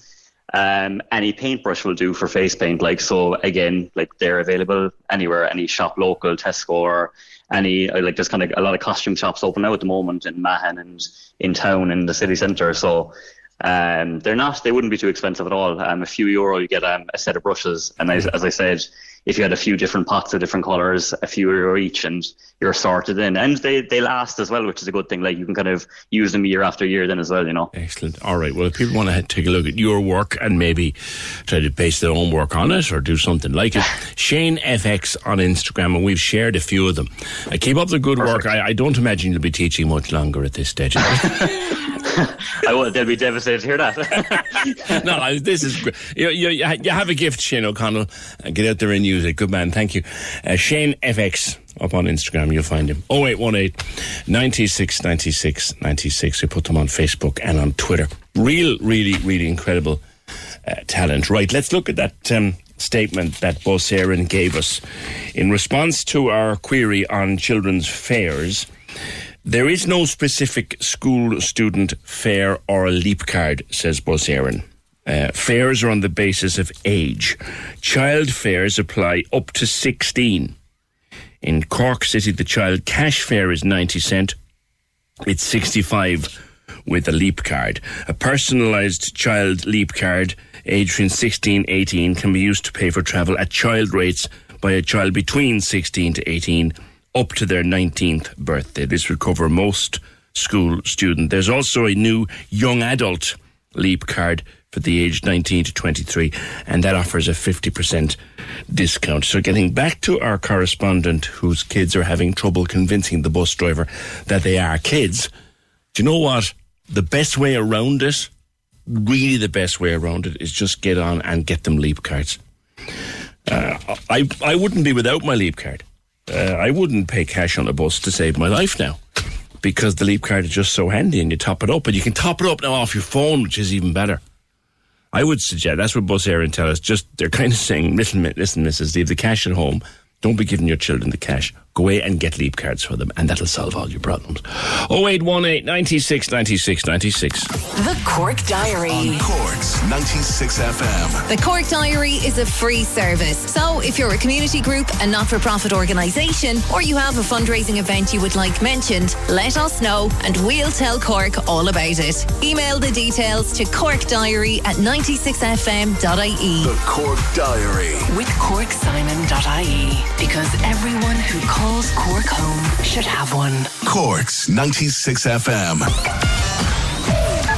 The lines are live. And we're ready to talk. Can we just talk? Call 0818 96 96 96. Text or WhatsApp 083 396 96 96. Email opinion at 96fm.ie. The Opinion Line with PJ Coogan. On Cork's 96 FM. Yeah, no, that is a big, big, big win for the Irish cricketers against England. Uh, I was messing with Pierce earlier on this morning that I know nothing about cricket. Uh, I don't know a lot about it, but I have friends who are very big into it and, and really understand it and love it. And one or two of them actually played it in their time. Um, and I had my own 21st birthday party, I'm reminded, at the cricket club. Not that I ever held a cricket bat in anger in my life. I tried bowling and I was useless at that. So after the first three casualties were taken away in an ambulance, they decided, nah, Pete, you better off watching us. I'm exaggerating. 0818 96 96 96. The text to WhatsApp is 083 396 96 96 and the email is opinion at 96fm.ie. Speaking of clubs, there's a twist for you. I finally finished the Midnight Club. Uh, it took me about a week. I was telling you about it here last week and uh, how I was getting into it and then falling out of love with it and falling back in love with it. I think by the time I got to the end of it on Netflix, I, I'd had enough of it. But then, two things. One, is there the making of a season two? Does anybody think? Is there the making of a season two of The Midnight Club from that last scene and no spoilers? No spoilers at all? Is there the making of a season two? And I want to find out more about the actor, the actress that played Anya, because oh, Anya, uh, she was brilliant. She was the most lovable bitch I've ever seen on television. She was great. 0818 96 96 96. Let us go back to something that came up uh, previously on the program. That's the subject of tipping. And the vintners, um, vintners were on about asking people to be nice. Dee got in contact. Uh, the vintners were on it. I talked to Michael Donovan earlier in the week about the jazz festival and the pub trade and saying, look, be nice to the young staff. Uh, some of them are only starting out and they're not experienced and be, be kind to them and tip. You know, be generous with your tipping if you can. PJ, I heard the vintners asking people to be nice to new young waiting staff during the jazz a lot of them just starting out in hospitality. I also hope people might be gracious with tips. Most of them are on a very low wage, including, in particular, your food delivery drivers. I recently heard of a table of 25 people leaving a tip of 10 euro between all of them. That's 40 cents each. My daughter works in hospitality, and the stories I hear are awful. She says 50% of people just walk out without leaving any tip at all. Have you worked have you worked in hospitality? I know that the Queen Bee worked in hospitality for many a long day. She was a restaurant manager and she waited tables and did all those jobs for, for a few years. And tipping, is it on the decline? I know I like to tip personally. I don't like this tip jar idea. I don't like this gratuity at the end of the bill thing. I don't like that nonsense. I like to tip. I also like to tip in cash. If I'm paying for my car, for my food with my card, I still like to tip in cash. Uh, Dee, good morning. Good morning, PJ. How are you? Good. You've worked a few jazz festivals in your time. It's a great weekend, but it's a I tough have. one. It is. It's it's it's you know it's one of the hardest weekends up there on the calendar with with over Christmas and Patrick's weekend. The jazz weekend is is in that conglomeration as well of really tough, hard, full on work. Mm. Are you in the restaurant trade, the pubs, or what is it? Um, so I'm actually a musician, but I worked at both in restaurants and bars and clubs as well for about 15 years. So this is actually my first my first jazz weekend in about 15 years, not behind a bar. Um, I'd usually be in the Bodega over the jazz weekend. Um, and yeah, I just really, really want to enforce that, you know, a lot of the people that are going to be working this jazz weekend they're young, they're starting out. Also, hospitality was shut up for nearly two and a half years, so they haven't had busy, busy, busy normal jazz weekends yet. And they're going to be thrown right into the firing line with people who want to be served yesterday. You know, um, like I had a I had a table about four years ago of fifteen people that paid for their meal individually by card, every single one of them individually, and then left me a euro of a tip. Like it took me 15 minutes just to sort their bill out and that's time that i'm not serving other customers. So you know customers can also help staff out. Please buy your drinks together. Don't be individually ordering when you're when there's ten of you. Just get one person to order all the pints, and please call your stout first. Oh yes, and as a stout drinker, I always call my stout first. I would be the first one to do. But the thing about fifty, like if you if you if everybody wants to pay for their own, that's fine. Nominate one Yeah. person at the table to stick it on a credit card, and then rev it all to them or give them Exactly. Exactly. Like, I don't think that's an unreasonable request. To, you know, you're going off with the rest of your night and you've got time to, you know, it's going to take you three or four minutes to sort it out between yourselves, but it's going to take a bar person 10 minutes and that's other work that's piling up and stocking up that, that there, you know, there's a domino effect for the server now, like. Yeah, and and I could imagine sometimes people would be a little bit sneaky when they're doing that. Um, yeah, that, that's that's a polite way of putting it. You're saying you might. You're you're saying to me you might very well think that. I couldn't possibly comment, but I know what you mean. I know what you. Yeah. Absolutely. On the whole tipping thing. Now, I I I've been saying this repeatedly. I don't like tip jars. I don't like Me neither. putting a, a thing on the end of the bill. If a person has done a good job for me Yeah. and my friends, I want to give them money for themselves. Completely agree with you. You know. I mean, okay. I, I, I hate like I've worked in so many places where I, I do kind of understand the the ti the tip jar thing because it means kitchen staff aren't getting their tips otherwise and I don't know of a of a fairer way to do it but like we all know that in a team of, of 12 there could be one or two absolutely outstanding services that are carrying it and I think it's really unfair that they have to then split their tips with you know lazy Mac lazy face that isn't doing half the same job I'm the same as you I want to personally give the tip to the person who has made my experience nice But isn't that how people de traditionally, and I'm, I'm going back a bit now, got good at the job? You got good at the job because the better you were, Exactly. the more you took home. Exactly. Like, you know, exactly you know. I mean, I, I mentioned the Queen Bee. She worked many years ago in a, in a restaurant in the middle of town. She was good at her job, and she often came away at Mm. the weekend and she says, "We're going out tomorrow night. Look at that." You know, on her tip money yeah on her tip money. Do you know? No, I agree. It's the like it's that people people get carried. The, the the people that aren't doing the same amount of work kind of get carried because they're still getting the same tips is the person who's just really, really, really worked their butt off in the night. And I don't I don't think it's fair. the, the, the, coming back to the people who all pay on the one card, or they all pay each on, on different cards. you know the argument about Mary. Hang on a while now. Right? You had the dark, you had the Black Forest Gateau, right? That's six quid now. Come on now, Mary. What that nonsense about? That's wasting your time and wasting everybody else's time.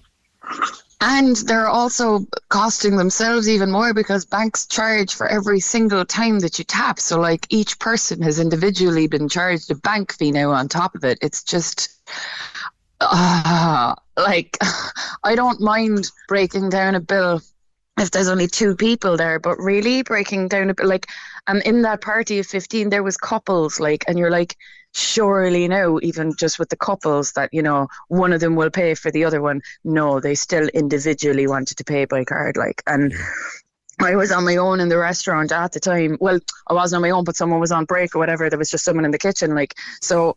You know, I was really, really snowballed just from from that ten or fifteen minute delay of just waiting on them. When you know, it it could have been over in sixty seconds if they had just paid in one go and as you said revoluted it to their friends afterwards or sorted it out between themselves Now, I know if, if, if someone, for example, in a group is pregnant, it, it's hardly fair for them to be getting a 50 euro bill because their mates across Of the way course. had a couple of porn star martinis. But you can sort that out after. you can like You know, we've we've we've a, pal, we've a pal that we go out with from time to time. He's a chap with a medical condition and he can't drink. He, he literally can't drink. So the rest of us make up for it. But we always just look, just pay for your food, but and have whatever you want. You know, that's we we sort it it's back to the old common sense PJ isn't it common sense isn't very common like No. I, I to, to be honest with you, I, I it, it's got to be the hardest, th- most thankless work that people do. One hundred percent.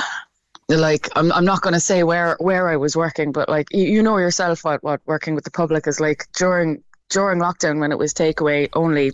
I was working in a place that we had a queuing system for takeaway, and then you'd get seated if you wanted to actually sit down, whatever. And so I was doing the, the takeaway part, and this guy came up and he ordered a, a coffee and a whatever, and then he um he said I want to sit down over there, and like this was clear, like there was signs everywhere, there was staff everywhere telling people that this is the queue only, you know, for takeaway.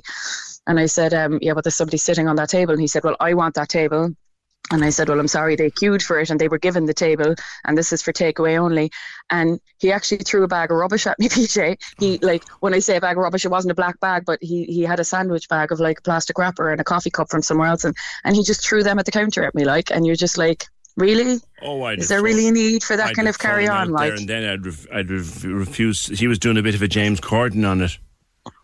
He'd, he'd walked off at that stage and some of the lads were like, oh, do you want us to go get it? I was like, no, it's fine. Like, leave them go. There's, there's no point in dealing with people like that. Just leave them go on about their day. But like, I, I do really, really feel for, for the young ones now this, this weekend, the 18 and the 19 year olds that won't have had as toughened skin. And, you know, people are going to shout at them. Like, people are going to be cross at them. and just, it's supposed to be Give- fun. We're going on a night out. If your them a drink takes another two mm. minutes, just just give them a minute. Like There's a skill that you know, the world isn't on fire. Like oh, oh, don't start. Oh, you'll have the you'll have the environmentalists down on top of us. Don't start that, for God's sake. Don't start. no, but seriously, there's a skill that's gone, unfortunately. Right, and I, I miss Yeah, it, I agree. but I understand why it's gone. And that's the one where you start at one end of the bar. Okay, so I've I've called my pint a stout, and in the time it's taking you to do my pint, you've taken three or four more orders because you can commit them to memory. That skill is gone because people no longer go behind 100%. the bar. We have to accept that that skill is gone. It's just an old skill. It ain't there anymore. I agree. Like the days of one person running the whole bar of canties and dealing with 300 people, that's gone. Yeah, it's the And skill is gone. People, absolutely, the skill is gone. Like both my parents ran bars and they would have been those kind of old school bar people that were taking 12, 14 orders at a time and whatever. But the world has changed. That is not how it is anymore. And people can't expect that. Like, No, because they've not trained from the, they, they didn't learn behind behind No. the counter like you did. Just lastly, in one minute, because I got to move on to something, and we'll, we'll No continue bothers. the conversation. Your advice for people going out this weekend? Some of them are like caged animals. They haven't been out for a couple of years to a proper jazz weekend. Your advice?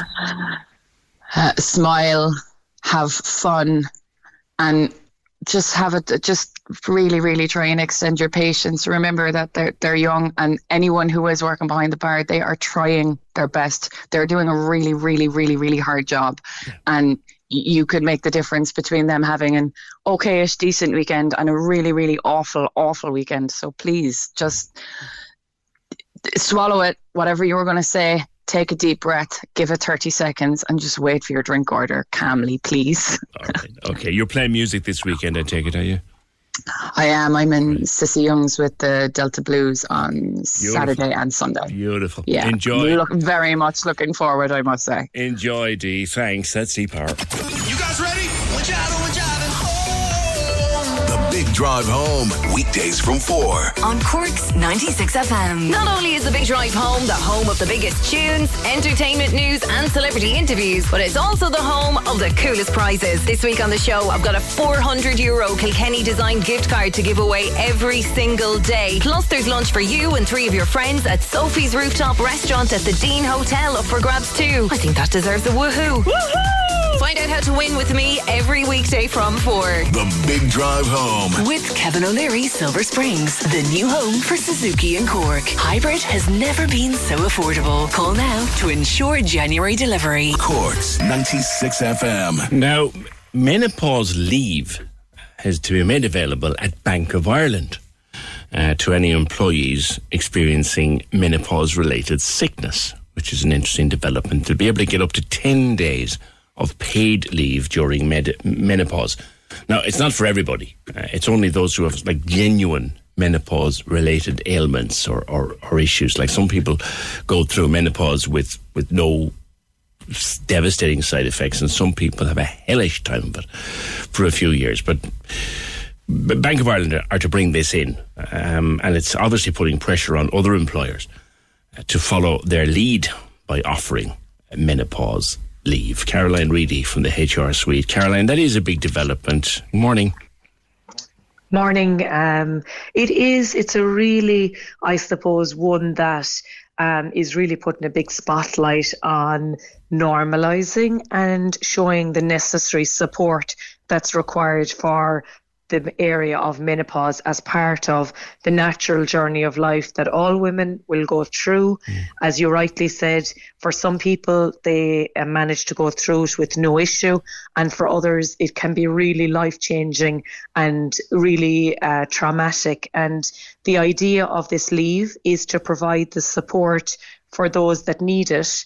Um, in terms of being able to go through that, you know, blip when they need the support, the support is there for them to be able to take that leave. Mm, how is, like, how do you monitor who's entitled to it and who isn't, though?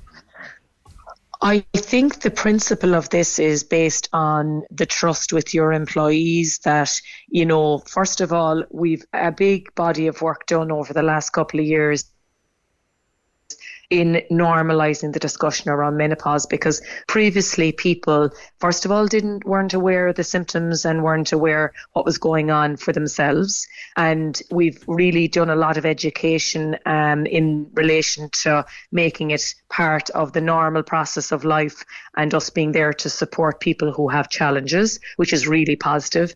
And second of all for somebody that is unwell they would be taking maybe normal sick leave anyway. But yeah. this now gives those women that are having specific issues associated with menopause the opportunity to take additional leave and mm as you're not going to be everybody, yeah. but it's really important for those that have a challenge that we're able to provide practical support. Yeah. You know, uh, one of the big things now is looking at temperatures in offices. You know, people working remotely and working from home is a big support. It has been very much welcomed for, for people who are going through menopause and other challenges like yeah. that. So this is a further step that they're really leading the way in providing this leave. Would, would it need to be qualified? By a doctor's cert, or would it just be a case of uh, some leave is certified, some leave is not? Would it be need to be qualified by a doctor's cert? So, because this leave is an optional um, leave that has been provided by some companies, Bank of Ireland being one. It's completely up to them to decide what parameters they put associated with this leave. So they may request, you know, somebody to get certified, and some companies who have introduced this leave and other types of leave, um, you know, they have put the requirement in for there to be confirmation. Another type of leave now that has been introduced um, is the whole area of IVF and providing additional leave for people who are going through that process. Again, part of the journey of life that people, you know, require additional support and some organisations will need that medically um, clarified to avail of the leave, and others will not. So I think we're moving though to a very positive place mm. where we're providing the leave to those that need it, and I couldn't see anybody breaching the trust in terms of you know this being such a positive um, introduction in their organisation that they wouldn't um, honour and respect the intent that was behind it. No, no, and don't believe it's law as yet. The Bank of Ireland have brought it in themselves. You'd be hoping others would follow suit. I think, Caroline. I think um, we definitely are seeing with the introduction, for example, of sick pay coming in in January, that's a statutory leave entitlement that's going to be coming in then. So people will have a legal entitlement to it. These other types of leave that are, are being introduced by companies, whether that's compassionate leave, whether that's um, leave linked to IVF or leave, leave linked to menopause, there are additional benefits that are being introduced reduced. And I've always believed that compassionate leave is something that should have a statutory footing. I think the other types of leave, there's normally give and take with the employer. You know, if somebody is going through um, a challenging time, mm. you know, in relation to whatever that part of their life's journey is, because at the end of the day, when we do surveys, oftentimes people will say to us, well, my employer was so good to me when my mother died, or yes. they were so good to me when I was going through IVF that they're the things that really build that loyalty and trust. Yes, that you've you've an employee for life that's going to go above and beyond the call. So it's it's so worth it from that perspective because at the end of the day we're all human and people need support at different stages in relation to that. Absolutely. Thank you for your time. That's Caroline Reidy from the HR Suite. So Bank of Ireland have brought in menopause leave, up to 10 days of it. She's hoping other companies would follow suit. 0818 96 96 96. Give you one more listen to this. All this week we've teamed up with Cork Dental Care. All the details are on corkdentalcare.com, helping you to achieve an award-winning smile. They're based down there on Union Quay. And to mark our week together, we've got a Philips Zoom home whitening kit to give away every day. Customized lab made gear with six tubes of whitening gel. And we want you to identify who this is. These are little Cork moments that gave us a smile over the years. Who's this? If you're not going anywhere, any chance of a fish supper?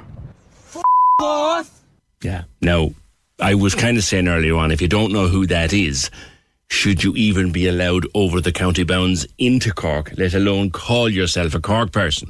If you're not going anywhere, any chance of a fish supper? 083 396 96 96. Dee says, I'm not making light of it, but if the menopause only lasted 10 days, should I be in heaven? You're right, Dee. You're right. Alan Graham, um, who was our, was he our first or second call this morning? I can't remember. Uh, our landlord who contacted us yesterday uh, when we were talking to Kat about the various questions she was being asked, trying to find a new place to live. And Graham contacted us and we chatted about various elements of it. And, and he's kind of one of the first landlords to come forward and talk so openly and so straightforward to us. Kevin says one of the best landlord callers I've heard in years. Kevin is one of the only landlord callers we've had for years. Um, I, I somehow think that um, others would be less inclined to share with us. But thank you. 0818 96 96 96. A message to the Cookery Cottage. Well done representing Cork in the RTE show How Long Will I Live was on last night. A great recognition for small business. And while we're on the subject of saying go on to people, uh, all the boys in St Patrick's Boys National School on Gardiner's Hill. Best of luck in Sciath na Scol in Páirc Uí Chaoimh. Is Sciath na Scol on? In Páirc Uí Chaoimh today. Best of luck to them. Where are, oh, tipping. Uh, as we come into the jazz weekend and talking to Dee while ago, it look it's the hardest work you'll ever do. Between that and cleaning toilets, waiting tables, pulling points, it really is among the hardest work that you'll do. Uh, tipping is at the behest of the customer. I always tip unless the service was appalling, but there's zero obligation on anyone to tip. Lots of wait staff in Ireland don't even know how to properly serve or clear a table, so it's a bit rich if they think the tip is a definite. And that's from Sheila. I work in hospitality for years. Not once have I ever expected a tip. Thankfully, our hospitality employers offer at least, if not more than, minimum wage and don't require our wages to be topped up by customers. A few times I had Americans telling me if I look after them, they'll give me a very good tip. Every time they're shocked when I say I'm not a prostitute and I work for a set wage. And that's from Jonathan. I don't get tipped where I work, but if I got an extra tenner, I wouldn't complain. Bear in mind, this is from one reservation. How many tips did someone make that day? So stop being selfish. We all work hard in our jobs. Hospitality workers are no better than others. She should be lucky she gets tipped to begin with, says Michelle. Michelle, you try do it. It's a dirty, rotten job. I wouldn't do it. I wouldn't want my kids doing it. I wouldn't. Um, my wife did it for years. She wouldn't want our kids doing it. It's hard, hard, and often thankless work. Karina, people are not obliged to give a tip. I always give a tip unless it's self service. Linda, 50% of people walk out without giving a tip. And what's wrong with that? They order their food and pay for what they ordered. The waiter or waitresses are serving them and getting paid for doing that job. I would never accept a tip for doing a job I'm paid to do. When I pay for a meal or get food delivered, I always tell the person keep the change. But I wouldn't be tipping or working out percentages. That's what you're doing, Linda. If you say keep the change, you're tipping. You are still tipping. If you say keep the change. But cheers. Leaving a tip should be optional. What you don't want is the case like it is in America, where you're made to feel obliged to tip, to the point of asking you directly, would you like to tip and what percentage? Should be kept in mind that good service with good food should be appreciated in the form of a tip. And if anything, that motivates the waiter or waitress to keep it up. That being said, restaurants should pay their staff accordingly, if possible, rather than reaping all the profits to themselves. I, I, I get there's more of them. There's lots more. Lots, lots more, but I, and I will get to them, I promise. But I need to move on with other stuff, which I'll do next. Jay Coogan on the opinion line, silver winner. Silver winner, best news story at the IMRO Radio Awards 2022. Corks 96 FM. Been listening to a podcast the last couple of days called Catherine the Fake.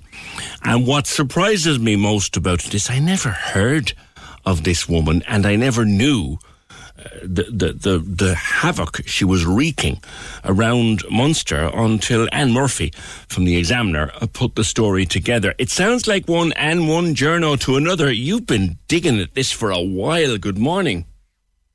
Good morning, PJ. Yes, indeed, I have been digging on this for a while.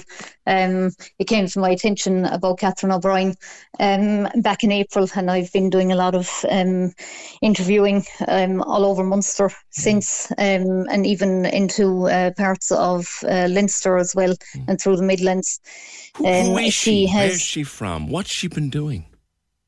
She's originally from Buttevant. Um, uh, she grew up in Buttevant and would be well known in the area, but she has um, a house down in Dungarvan and Waterford where she has been uh, living for many, many years. She's very well known in Waterford as well. Um, she would be known as a businesswoman to a lot of people. Um, she started out um, very young um, in floristry um, and since then has been involved in uh, setting up veterinary businesses. And she's also now uh, dabbled in the uh, bloodstock trade as well. Um, but in, in many cases, there have been um, incidents of businesses being set up where um, people have ended up losing money as a result of involvement with Catherine O'Brien. Now, one never asks a journalist to reveal a source, nor would I.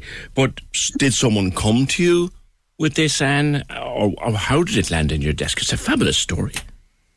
It's an unusual one, to be fair. She she appeared down in um, well, sorry, there was a court case down in um, Waterford um, in April where she was uh, listed as a state witness um, in relation to a case where two men were accused of demanding money with menace from uh, Miss O'Brien. She was not in court um, for uh, on the date of, uh, that it, it, came to court, and the court was told that efforts to contact her had failed and that she herself was a suspect in a number of live investigations being undertaken by Gardaí. And at that point, um, we decided in the Irish Examiner that it would be worth looking into um, Catherine O'Brien, but at that, that point, I was not aware that there had been a ruling made in favour of the Criminal Assets Bureau in February, just two months before that case, mm. in which um, an application that they had made for to seize a Land Rover Discovery, um, which they which the cab claimed was bought with proceeds of criminal fraud. Um, they were successful in that application. Um, subsequently, Catherine O'Brien did lodge um, an appeal against it, uh, against the judgment um, made in February, but it didn't proceed.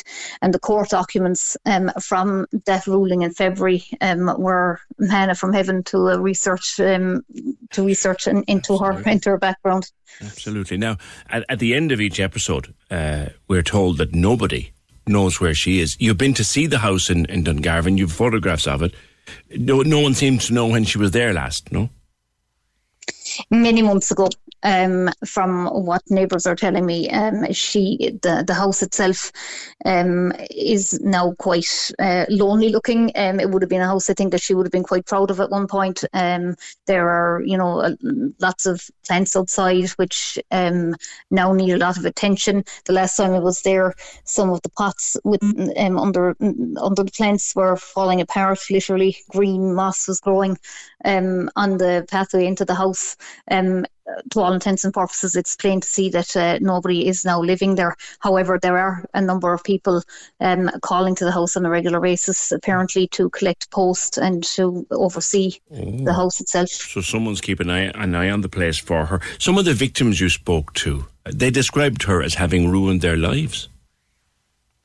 Yes, uh, one woman, um, Nicola Minahan, who lives down in uh, Waterford, she is one of um, the victims who has no problem being identified. She has lost two houses after um, mortgaging them to help Catherine O'Brien purchase business property in Dungarvan. Um, Nicola's background is a very interesting one. She's from an aristocratic background. She was um, born into the Beresford family in Stradbally um, in West Waterford, um, into a, a beautiful um, estate called Woodhouse Estate. Um, she had two properties in lovely Stradbally village, um, and she um, came across Catherine O'Brien through a relative of hers and um, got to know her through childminding her daughter for her. Um, and came to consider the relationship as a kind of mother-daughter relationship almost. Uh, she went on holidays to Lapland with, with Catherine and, and her daughters at one point. Um, she has memories of, of uh, you know, nice moments with Catherine, kindnesses that she would have shown her, but then she looks back and wonders did she really ever know Catherine at all because she doesn't know what parts of, of what she told her about her life were true and what were not. Uh, Gardaí says she is a person of interest at the moment in a number of investigations, particularly into fraud in the sale of horses. Gardaí don't know where she is. You don't know where she is. The house in Dungarvan, someone seems to be collecting post and stuff. Is she effectively, and is she listed as a missing person, or what's the story? No, she's not listed as a missing person. Nobody has reported her as a missing person. Um, and I do believe um, that a number of people are in contact with her. Um, she uh, doesn't, like, Gardaí do not believe that she has left the country. Now, there is no um, movement on her bank accounts um, that would have been linked to her, but that doesn't, um, you know, that doesn't rule out the possibility that somebody is sheltering her, that somebody is giving her money. Um, you know, obviously, people are calling to her home, um, collecting, you know, posts and, and things like that. So it, it does appear that while she is, to all intents and purposes, not, you know, and not out there in the ether, it is possible that, that a number of people close to her do know where she is. And Gardaí do not believe that she has left the country. So it is quite possible that she is in Ireland, quite possibly in Munster. And, and despite your best efforts uh, uh, and, and digging and raking over the coals, you don't know where she is. I have spoken to a number of people in recent days, PJ, who who um, who are indicating to me her current location, but at the at the moment that hasn't been confirmed. I see. I see. The, the podcast is in four parts, and there's a couple of different features. Have we more coming in the paper? Yes, the digging continues. Um, since Catherine the Fake was uh, released on the Irish Examiner website last weekend, I've had several contacts from members of the public, um, some who were victims of her, other people who would have known her, um, and some people who, who, you know, feel that they know where she is, um, but that they can't confirm it. But um, at the moment, um, there is still a lot of work going into this investigation. All right, and we may talk again. Are, are there more episodes, or is it sticking with four? There will be more episodes in the coming weeks. I know you long enough, Anne Murphy. You're sitting on more than you're telling me. You are. you, know the game, PJ, as well as I do. I know you, and I know you, Anne. Thank you very much for that. Good luck with it. It's great work. Anne Murphy, one of the best crime journalists in the south of Ireland, and she is tracing Catherine O'Brien. If anybody can find her, Anne Murphy will. Uh, the Examiner has that podcast up. It's on all your podcast platforms, and it's in the paper. It's a fascinating story. An absolutely fascinating story. Uh, Catherine the Fake. Thank you.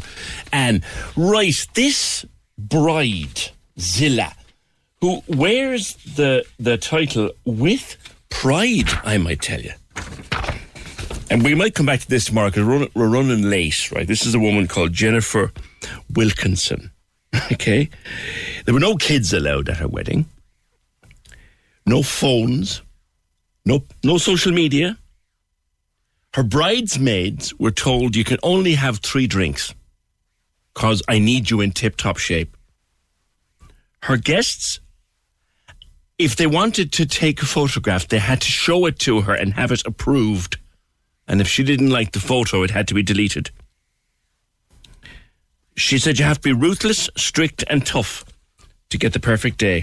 It was my day, and I'm going to be the centre of attention no matter what. If people aren't looking at you, what's the point? Her new husband is Christopher. They met at school and then reconnected in 2015. She had three hen parties. One was in Ibiza. She insisted on everyone attending at their own expense. Uh, oh yeah. Oh my God. This this this. The the the the, the, the, the groomsmen had to have black shoes. Sorry, brown shoes. No black shoes. If you didn't have one, if you didn't have um, brown shoes, you'd go buy them. No ring, no bring. If you were bringing a guest to the wedding, you had to be married to them. She didn't want your latest girlfriend. She didn't want to be spending her day with just your latest flame. No ring, no bring. Guests couldn't wear white, couldn't wear cream. It's all about me. It's all about me. I swear to God. I swear to God. Even himself got given out to. He went off, as you do with your mates, a couple of nights before getting married. He was a bit under the weather the following day. So he said, hmm, hmm, he couldn't help with the organisation. Ruined my plans, said Jennifer. Oh, if I was Christopher's pet. Run and keep running. My God, she's proud of it. Proud of it. Oh, 0818 96 96 96. Right, Charlie, I remember this well. I remember it very well. It's still there, but it's in a fairly pitiable condition, isn't it? The old busman's hut on, on, on Patrick Street. No one's used it for years. Morning. Good morning, PJ. How are you? Good. You want something done? It was a great piece of there near Father Mathew. It's a great piece of Cork heritage. That's correct. Yeah. I mean, it was there for for over a hundred years. I mean, survived floods and the Black and Tans, and then the refurbishment came to Patrick Street, and that was the end of it. Yeah. It was cast aside in. I remember You know, growing up when I was a young fella. There was a there was a kind of a timetable on the side of it, wasn't there? That's right. Yeah, there was. And sometimes it'd be written in chalk, and they change it. Yeah, yeah. So, I think it was an iconic uh, kind of structure more than the building, and um, you know, it was something that was there for so long that it was just cast aside in the end. It was a pity, really, and it's just, you know, uh, if something could be done just to refurbish it and put it somewhere else that the public could see and ask questions, and you know, go back in the history a small bit, even. Because I remember the its, its origins wasn't it, Charlie, that all buses came and went from the statue. More So- or less, yeah, yeah. So this was kind of a place for the, the bus drivers to meet and, and, and change in between their shifts, and there was a little office there. And before that, it was a fireman's hut. Well, from what I can led to believe, that's what it was before that as well. Yeah, no, I wouldn't be too much into the history of it, but it was just from the, the fact of uh, when it was belonged to CIE at that stage. Wow. You know, That's that, that- that's amazing, and you're right. It'd make a lovely little coffee shop with, with, with memorabilia and stuff. But you remind us that the Taoiseach's dad was a, a bus driver, and in fact, recently at the NBRU conference in Cork, they made a lovely presentation to Micheál Martin with a picture of his dad and an old bus and all. It was really nice. You, you reckon that maybe Micheál might take a, an interest in it, and, and that's correct. I mean, like Paddy Martin was, was uh, my father, and Paddy was an inspector, and he worked a lot of times inside in that that that uh, that hut. And uh, you know, I mean, there's not many people that could say that they have an ex. Uh, inspector that, that their father or that their son became the Taoiseach after. It's true. It's true. Do you, do you don't know when they stopped using it? Because I remember uh, I was only a small boy, but uh, when did they stop using it, Charlie? Well, they I think they stopped using it around 2002 when they were refurbishing Patch Street that time. Not that long ago, then. Not Yeah, that yeah, long ago. 20 years ago. Be lovely to see something done with that, Charlie. Thanks. Uh, just a little bit of Cork history. It's it, I, you you look at it now. I've never thought of it before. It's down there near Father Mathew. There's an old little hut that used to be where the busmen, for the were all men, busmen met. Drivers, conductors used to meet there. Um, and and Charlie is saying, look, can we do something with it rather than just let it sit there and go to rack and ruin? It's a lovely piece of our history. Thanks for that, Charlie. We might come back to it if we've more uh, more people with interest in it. Right, where am I going? I'm going to Wilton and I'm going to line three. Linda, Hi, PJ. how are you? I'm good, thanks. How are you? Any chance of a fish supper? Who's that? Roy Keane. Roy Keane on the Young Offenders. Yeah. Classic, classic episode. All right. Well, you are our winner today with Cork Dental Care. You'll have the you'll have the, the nicest gnashers at the Christmas party. That's brilliant. Thanks a million, PJ. Philips Zoom home whitening kit is all of yours. Put your back onto the lads and they'll give you all the details how you go about getting it and all that. Thanks to that. We have another one tomorrow and I won't be here Friday, but they'll have another one on Friday as well. James from the Boys and Girls of Knocker says in the UK there were cabman's huts used by cab drivers. They were put to all, all put to other uses with plaques highlighting their history. Let's do something like that here. That would be nice. Let's let's if anyone else can remember that bus shell. I remember it being open. I remember there being bus drivers and conductors in out and around it. I remember a little timetable on the side of it that would be made up in chalk and there'd be corrections on it. Way back. I remember the 7A. I remember distinctly the 7A time time timetable being on the side of, of that hut. Thanks, Charlie. Let's see if we can continue that conversation. And many more besides. Thank you, Emer. Thank you, Fergal. We're back in the morning just after nine. The Cork Diary. On Cork's 96 FM. An Autism Awareness Family Fun Day will take place at Kennedy Quay, Cork City on Sunday, the 30th of October between 12 and 5 pm. There'll be face painting, truck pulling, superheroes, and lots more on the day, and all are welcome to attend. If you have an event you would like mentioned, email the details to corkdiary at 96fm.ie. The Cork Diary. With CorkSimon.ie. Because everyone who calls Cork home should have one. Cork's 96 FM. When you make decisions for your company, you look for the no brainers. If you have a lot of mailing to do, stamps.com is the ultimate no brainer. Use the stamps.com mobile app to mail everything you need to keep your business running with up to 89% off USPS and UPS. Make the same no brainer decision as over 1 million other businesses with stamps.com. Use code PROGRAM for a special offer. That's stamps.com code PROGRAM. The secret to summer ready skin is here. Osea's number one best selling Undaria algae body oil, clinically proven to instantly improve skin elasticity and transform dry skin to silky, soft, and unbelievably glowing. Its signature scent of freshly squeezed grapefruit, cypress, and mango mandarin transports you to sun kissed summer days. Get healthy, glowing skin for summer with clean vegan skincare from Osea. Get 10% off your first order site wide with code GLOW at OseaMalibu.com.